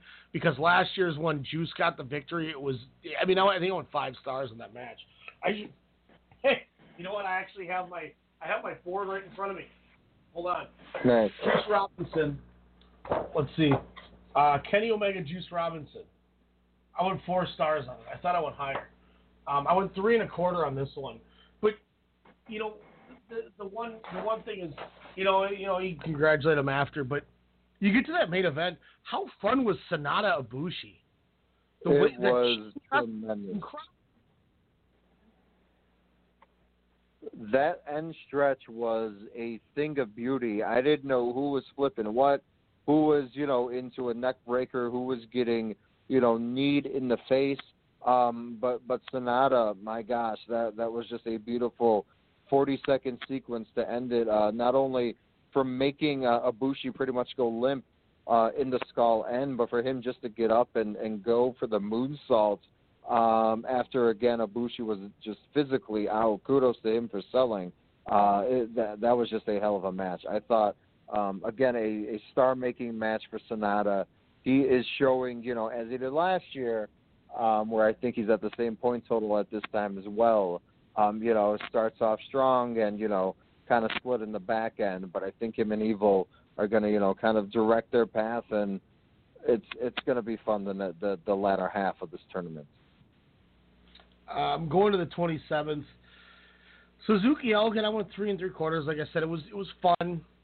Uh, Evil uh, Page. great great sequence at the end. Mm-hmm. That- yeah, that was a vicious it was a nice botch. finish. And yeah, when he hit that, I was like, God. And Just- Suzuki looks so damn. strikes was beautiful. He looks so damn sadistic when he pins these guys too. Yeah. like, um, I'm gonna do this right now and eat crow. I talked about him a lot, and I thought about it, and it, and if it wasn't Nakamura, Tanahashi, or Okada, I think I'm wrong. Bad Luck Fale sucks. like, I I see him against Nakamura and Tanahashi and Okada and even Ishii, and I'm like, this dude has four or five star matches. Like, this guy's not that bad. People need to give him a chance. This G1, I have never seen somebody who's lacked effort as much as him. Like, he just doesn't seem to try. Don't their shirts say it all though? Mhm. And like my thing like- is is why would you do heelish stuff against the biggest heel in your company? Uh, to me, it just made no. It, it didn't make anyone look good. To me, this was just a dud of a match. And and if you're gonna go that route, there should have been a hell of a lot more cheating. Yeah. You know, Or with those two guys. Chaos Well, they. I mean, I mean to be fair, they don't like him, so. Correct. I know. But where's where's where's Yo at least? Come on, he's at least trying to groom Yo. At least show a little bit of love. Here's here's my thing is, if it came down to it, I almost would rather have a guy like Yujiro in here instead of Fale. Yeah. I mean, at least uh, you know you watch those tags. There was a fun tag with Ibushi and um, Yujiro on the, I think it was the night thirty undercard, might have been, uh, or the night eleven undercard. Like at least it was Yujiro was working over. Oh yeah, it was Yo and Goto I watched against. Yeah, it was it was uh, the, the show from Monday. It was it was Yo and Goto against Ibushi and Yujiro was one of the the prelim tags. You got got to watch everything, uh, story reason wise, and like even Yujiro is like directing traffic with Yo when he when they're just working mid match. I'm like, at least he tries. Like Fale just he gets hit, and he can barely stand up half. I don't know. I I praise him because he's had a lot of great matches, but a lot of it was me trying to fight fight you when you didn't watch his matches to get you to watch his matches. So I was just saying things, Yeah. and I think I got a little too egregious and over the top. And I'm going to eat the crow the right tournament now. isn't helping it with all the WCW booking and that they're doing with the firing squad. Um, so do you do you want the Tokyo Pimp, Taichi, or um, or uh, what was it? What's his name? I can't think of his name. Uh, Chase. What? Chase Owens. Yes, Chase Owens. I wanted to say Chase Daniels. Yes, the wonderful Chase Owens. Out of those three, who do you think deserves it instead of a Bad Luck Fale? Who would you slide in? Not deserved it. That's bad. You- who would you you- slide in? That's So you said Yujiro Chase, and who was the third? uh, Taichi, Ooh, the newer um, heavyweight in the class. I would probably do Taichi because I think it would make the most sense so you could get him the push because you moved him to heavyweight. Mm-hmm. Perfect. that's right. Uh, Okada Yoshihashi. Page, even though uh, wins and losses don't matter in uh, at least WWE, but uh, in a tournament they do. Uh, even though he's compiled more L's, um, pretty damn good matches. I, I, I did enjoy him and Evil um, on on night ten here as well, or nine. Sorry. well, obviously, bringing up night 11, you know, jumping the gun. I mean, I went four and a quarter on Page and Jay White. Yeah. The- Yeah, that was. Page yeah. where he couldn't do the flip clothesline. Adam Page, Yeah, we said it. And here, here's the thing too: is Adam Page, just like Juice Robinson, is not winning matches, but he's looking good in everything he's doing. Mm-hmm. Every match he's And coming the up crowd was looking. chanting for him, like Mhm. not Bullet Club, like, but they were saying Adam Page, like his name, not even Hangman. They were like cheering his name. So I mean, he's definitely respecting uh, the the audience out there in Japan. for the beauty of this tournament is, you know, okay, obviously there's usually three, four guys that are going to be in line to win this thing, but you know, if you show up and you show out, you will get recognized for it. And Juice did it last year, and look at he's got a title right now. Yeah. You know, Page is showing out right now. Who knows what's what's next for him? So I I love it. I think he's doing tremendous. I- have an overall question then for you. What's the biggest surprise so far um, through uh, what is it, uh, eleven nights? Um, that uh, that Omega is undefeated. That there's already three eliminations, or that a certain ace is back on top in a, I would say, rather weakened Block A. Um, what what's kind of the the big headline so far out of this first half? obviously you mentioned the eliminations. The fact that Juice and Tama Tonga are both mathematically eliminated because they can only finish Yeah. at ten, points, whereas Kenny Omega though has ten and he's beat both of them. So he already has the tiebreaker. It- you know, Tama Tonga, who changed a lot of people's brackets and predictions because of the the angle at the Cow Palace, made a lot of people Yeah. think that he was going to do a lot more, me included.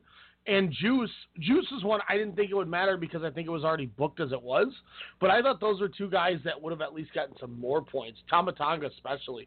Toru Yano being Yeah. mathematics. Toru Yano technically isn't eliminated. If he beats Kenny and wins out and Kenny loses out and everybody above him doesn't win, he can get to 10 points and win, which won't happen. But I think, like, I think, like that, that means- yeah, that means Naito can't win any more matches. Um, Ibushi, Sabre, and Sanada can only win one more time. Like that's not going to happen. They have four more Yeah. shows left. Um, you know, so I just it's one of those things where where I don't. I think that might be one of the most telling things. I think if you really want to go into it, I think the the fact that I arguably think my MVP is is Yano might be my biggest shock of the tournament. And you know, there's no show tonight, but there's one tomorrow, August first. Yano's Yano's got Naito. Yano's got Naito, Sanada. He's got Sanada. He's got Kenny Omega, and the last night he's got Tama Tonga. All four of those matches, those four dudes can all do that Toru Yano style and do it well. This Yes. dude's gonna have a great tournament. But I will say, when you want to talk nights nine, under two wins in that stretch of matches. well, I think he's going to get one for sure. Against Naito?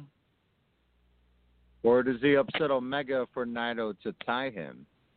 I think him Even beating. Omega has the tiebreaker, I guess. So I guess that wouldn't matter. I would love to see him beat Kenny to stop Kenny's momentum. Okay.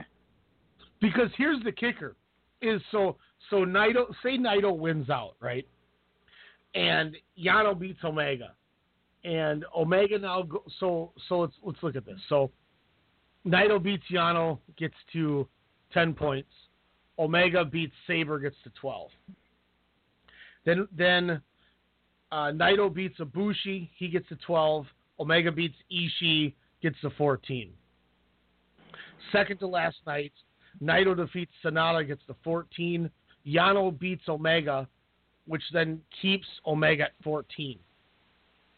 Naito beats Sabre and gets to 16. Now Kenny Omega has to beat Kota Ibushi to win the block. So now your main event uh-huh. needs.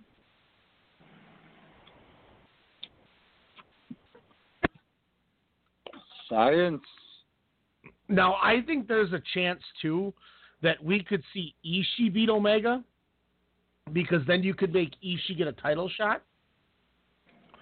And then you counter that. What's that? No, I said which would be well deserved. And then you could counter that loss by having Sanada beat Naito to give Sanada the big win over his his Lij leader. And then that way you could still go the same route where you could have a Toru Yano beat Omega and bring it down to the last night. And which, you know, if, if you do it correctly, Zack Sabre's got six, Naito's got eight. With Naito taking the loss to Sanada, Sabre see, but Sabre's got to beat Omega then. So I think I don't know. I think Sabre. I think we're gonna go down to the night where where we're gonna see Naito beat beat Zack Sabre, and then it's going to be all up to Kenny Omega. He's got to get a win or a draw. No, he's got yeah, he's got to get a win to beat Ibushi. Otherwise, Naito wins the block. I think that's what, what it's gonna up to on the last night. Uh, Okada, with the recent streak he's been on, does he have a uh, a shot at, at kind of reclaiming the A block? I still think he wins it. And I think the proof's in the pudding because he wrestles Tanahashi on the last show. Yeah. Two points Which back. Tanahashi right now, ten points.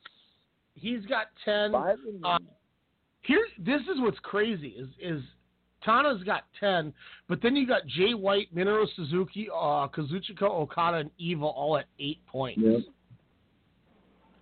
You No, get to these Suzuki, last. a hell of a carry. You you get to uh you get to the end here. Jay White wrestles Evil on that last show. Hmm. So this could be something along the lines of if so say Jay White beats Evil and he gets to X amount of points. So let's let's um so I mean let's talk this out here. So Jay White defeats Yoshihashi, he gets to 10. Tanahashi loses to Evil. Evil's now at 10, Tanahashi's at 10, and Okada beats Suzuki. So that puts Suzuki at 8 and puts Okada at 10. So now we got Evil, Okada, Jay White, and, Suz- and Tanahashi at 10. We go to the second.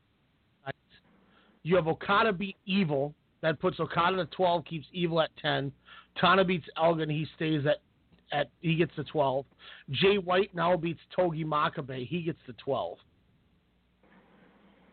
Now you get to the last night, and And you get Wow. Yoshihashi, Hangman Page. No, I, I guess the I looked at this in a so, hmm, because then if Jay White defeats Evil, it doesn't matter what happens because he has a tiebreak over Tanahashi and Okada. Mm-hmm. So he needs to get to some point where, or maybe Jay, may, you know what happens is maybe Jay White. I don't know. I just I feel it's gonna there something's gonna happen where it comes down to the Jay White Evil and Tana Okada match will be the decider, and I think it'll become more clear next week when we come back and talk to you guys because next week there's only going to be three shows left um, after we we intervene together because the There'll be two B block and two A block shows. So we'll have one A block show left and two B block shows. So so next week we really get to play math and break things down, which excites me. But um, I mean we talked Ibushi Ishii five stars no doubt. Um, Yoshihashi though man, like I said, I went four and a half against Okada. I went four and a quarter against That was, Tanahashi. I, that was a match I sacrificed. I, I read some good notes on it. Uh, surprising, but yeah, kind of what what a lot of people were saying, kind of in a nutshell. Hashi kind of bringing it. What I kind of noticed though, the day before though, um, I don't know why my voice just cracked, but uh, the day before, kind of in that tag match where it was Gedo and and um and, and Okada versus ha- uh, Hashi and someone. Uh, but Show. like Okada was like, what? Show wasn't it to show pin Gedo if I remember with that German? What was it? Um, well, where like Okada was like throwing the towel at him, just kind of being like a jerk to Yoshihashi, pretty much, like kind of before the match, just kind of playing around with him, and I was like, okay, and that's where I kind of respected these tag matches, where I'm like, oh, they're just leading. That's their storyline. That's their week in promo, week by week Monday Night Raw promo is to do stuff in those tag matches in between shows. That's how you further that stuff, or at least for that next match. if if you have time, watch these tag matches because they are just like Alex said, they are storyline driven to these single matches. Yeah. I mean, they were, There's some so really you did interesting puzzles in that. So you know it's like you talked about. You know, we we both mentioned the the Yo Jay White thing is it's an entertaining little storyline going on. So you Yeah. didn't watch Shin Okada? No, not yet. That that was the one I had to sacrifice due to time. So there's a callback to Wrestle Kingdom 6 in this match, which was Okada's first match back from his TNA excursion as Okato. and he, it was he, it was him and Yoshihashi one on one. It's their first match after being young lions together, because these guys are both young lions at the same time, which has got to piss Yoshihashi off. That Okada's Oh, yeah. where he he is, but they uh in the middle of this match, Okada the first time he ever did the Rainmaker and how he beat Yoshihashi at Wrestle Kingdom Six was he did the Rainmaker and he fell fell with it and bumped with the clothesline. It looked terrible. He does it to Yoshihashi in this match, and then does the laziest Rainmaker pose, laughing at Yoshihashi as he tries to pin him off of it. I loved it. I'm like, what a dick! like, Yeah. what a call! And by the way, shout out to Okada and, and Elgin, where Okada spun him off the opposite arm and did a 360 Rainmaker. Mm-hmm. I love how he was taunting his muscles. Yeah, when they were doing that shoulder box at first.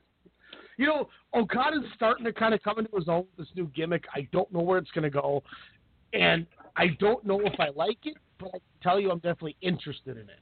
And I think that's the best part. Does he still do the balloons? I fast forward is his uh, entrances the last two shows he had. Instead of um, getting on the apron and pointing his fingers in the air like an indie indie face to the music change, he shot the balloons into the sky that had the helium. Oh in them. wow! Again, his hair though looks finally the good shade of red, dark, like his soul. Uh, you know, once again, he continues to win. He did not have Gedo out there with him. No. Do you think that's the Wrestle Kingdom match, him versus Gedo, the end of an era? We go to do if we get to Tokyo and we're watching Okada Gedo, I'm going to be pissed. Why? I don't want to. That match is going to like. I don't know if Okada can make that a four star match. Gedo's not good anymore. Sorry. I I want. I I'm still in the minority that hopes there's a slight chance we get Okada Jericho when we go. Who wouldn't Who wouldn't want that that fresh matchup? That would be dope. That'd be really Shout cool. out, Z- shout out to Zeke. He's buying the. uh He's getting the getting it all here. He's paying for everything. I think in October. So hopefully Wrestle Kingdom tickets on sale soon, so he can buy those. Uh, the the Zeke trade because he got like a crazy ass credit limit. So I was like, why don't you just buy everybody's and we'll pay you? And he's like, gabba gabba tight. I was like, all right, tight. Gabba so does Yoshihashi, when it's all said and done, does he have a strong back end of 2018 with the tournament, especially with the last couple of matches he's had? That happened last year. Remember how excited we were for Yoshihashi after the G1 last year? I would never be excited. Come on, who are you talking to or about? I can Who pull are you up doing the- the show with? Where is he? I'm pulling him up right now. Where, what the hell? Yoshihashi. Let's see. Bat, he against Fale at a two and a half. Goto he had three and a quarter. Ibushi at a four. Ishii at a three and a half. Makabe three and a half. Yuji Nagata had three and three quarters. Naito he had a four. You gotta be kidding me. Three had a two and a half. And uh, Tanahashi had three and three quarters. Is That it weird that I appreciate Tanahashi with each match that I watch of his in this tournament? he's the epitome of big match. Like when it matters, he shows up. Honestly, to me, he's the definition of tranquilo. Playing air guitar, just as relaxed and just like wins matches. That's the one thing I look at. Like when I watch uh, uh, Hiroshi Tanahashi, is I think about when I've when I've been in the ring, and like everything's moving so fast, and then I watch Mhm. Tanahashi. He does like a high cross body, and he lands it. He does like he jumps middle ropes, does a 180 turn, high cross body, rolls through the high cross body, gets on one knee and does an air guitar, and then throws it to the crowd. Like that dude is so cool, collected. And Yeah. I'm like, God, I wish I was like that. That'd have made my wrestling career so much easier. If you had to correlate Hiroshi Tanahashi to any anime character, who would it be? Gohan. Wow, someone drew him as an anime and it looks tight. He does look like a real life anime character. Like that's the purpose of his gimmick, right? Oh my God, when he beat uh, Yoshihashi on the 30th last night, Yeah. so many women were like, "Get wipe your face on my towel." Yeah, like see the young lions like back up on the on the guardrails. Like, all right, ladies. Yeah, they were like, call, maybe you need to like talk. Seth Rollins walked into your house. Yeah, gosh, I can never show Jen Hiroshi Tanahashi. I mean, I'm just in love with his, his hair. Yeah, thank God it's back to normal. Not like it was when he. My dad is a heel wrestler. I love that. Alex, are we we going on Friday? Friday or Saturday, depending on what your schedule looks like. We'll be on talking to you guys. Uh, next week, though, G1 is probably going to take precedent earlier because we got to break down all these mathematical eliminations. What happens Yes, if yes. person beats person B? We're playing Bill Nye the Science Guy next week. I'm going to have a big spreadsheet out that's going to piss Alex off with all the numbers I'm going to have written on it. No, I'm excited to learn. This is going to be Yeah. be exciting. By the way, in my tournament bracket so far, I had Okada with ten points, Evil Fale at eight, along with Hangman Page, Suzuki, and White. So I got about twenty percent of that right. And then um, in the B block, um, I had Goto with zero points, Ibushi at eight, Ishii at four, which I was right on that. Naito at four, which what the hell? Naito at four. Yeah, I'm I'm surprised by that. Even though I have them kind of getting back into it. Uh, Omega at six, Robinson at six, Sabre at six, Sanada at two, and Tonga at eight so far. Yeah, Tama Tonga is somebody I had high. Apparently, you're all about that 50 WWE booking, Alex. We need to. Worth We need it, to. Yeah, I totally e-booked this G1 tournament. Yikes! so and so loses so and so. They got to beat so and so because everybody's got to have equal wins or losses because we don't want anybody to get over. Stupid WWE. God, that's the problem with WWE. Everybody's got to be, oh, let's make them 500, even though our one of our biggest faces is the biggest bully in the company, Braun Strowman. He's a bully. Minus five. Alex, thank you for, for coming on late night. Appreciate yes, it. thank you everybody for listening. Uh, don't forget to check out at WrestleCast underscore SSM. Thank you everybody who ordered a shirt off of StrongStyleMedia.com. Um, you can order more, but we'll let you know when because we're gonna have shirts to order um, in our store. Uh, They, August they 13th? arrive August 15th. Yep. So we have sizes available. We're going to get it all changed on the website. Um, just waiting on a couple things on some of the orders. But yeah, August 13th we'll have the shirts in stock. And they'll be out to you. Uh, if we need to ship the shirt, it'll be it'll be that week. So yeah, also, I got the we'll probably be putting we'll be putting on the Twitter. Uh, we're gonna reach out to you guys. We're we're gonna say who do you want us to try to interview at All In. Uh, you know, as All In is fastly approaching, Ryan, uh, here within uh, about 29 days. That's crazy. Yeah, we got like three or four interview spots with with uh, the guys that are working the All In show. So, oh, we got some interviews coming. Yeah, and that's the one question. If you're coming to, you know, if you're going to All In and you bought a shirt, uh, if you would rather just pick it up there instead of us shipping it, we can pick. You know, we can have you pick it up at the at the booth. Yeah. We gotta, you know, we're gonna be interviewing somebody at at that booth. So, if you're a WrestleCast fan, come check it out. Who isn't a WrestleCast fan? Who isn't a a fan of the technical legend, Ryan Um, Cook? What do you got going on tomorrow night on Sportscast Radio? Uh, tomorrow night, I believe his name is Josh Foreman. Don't quote me; I don't have it in front of me.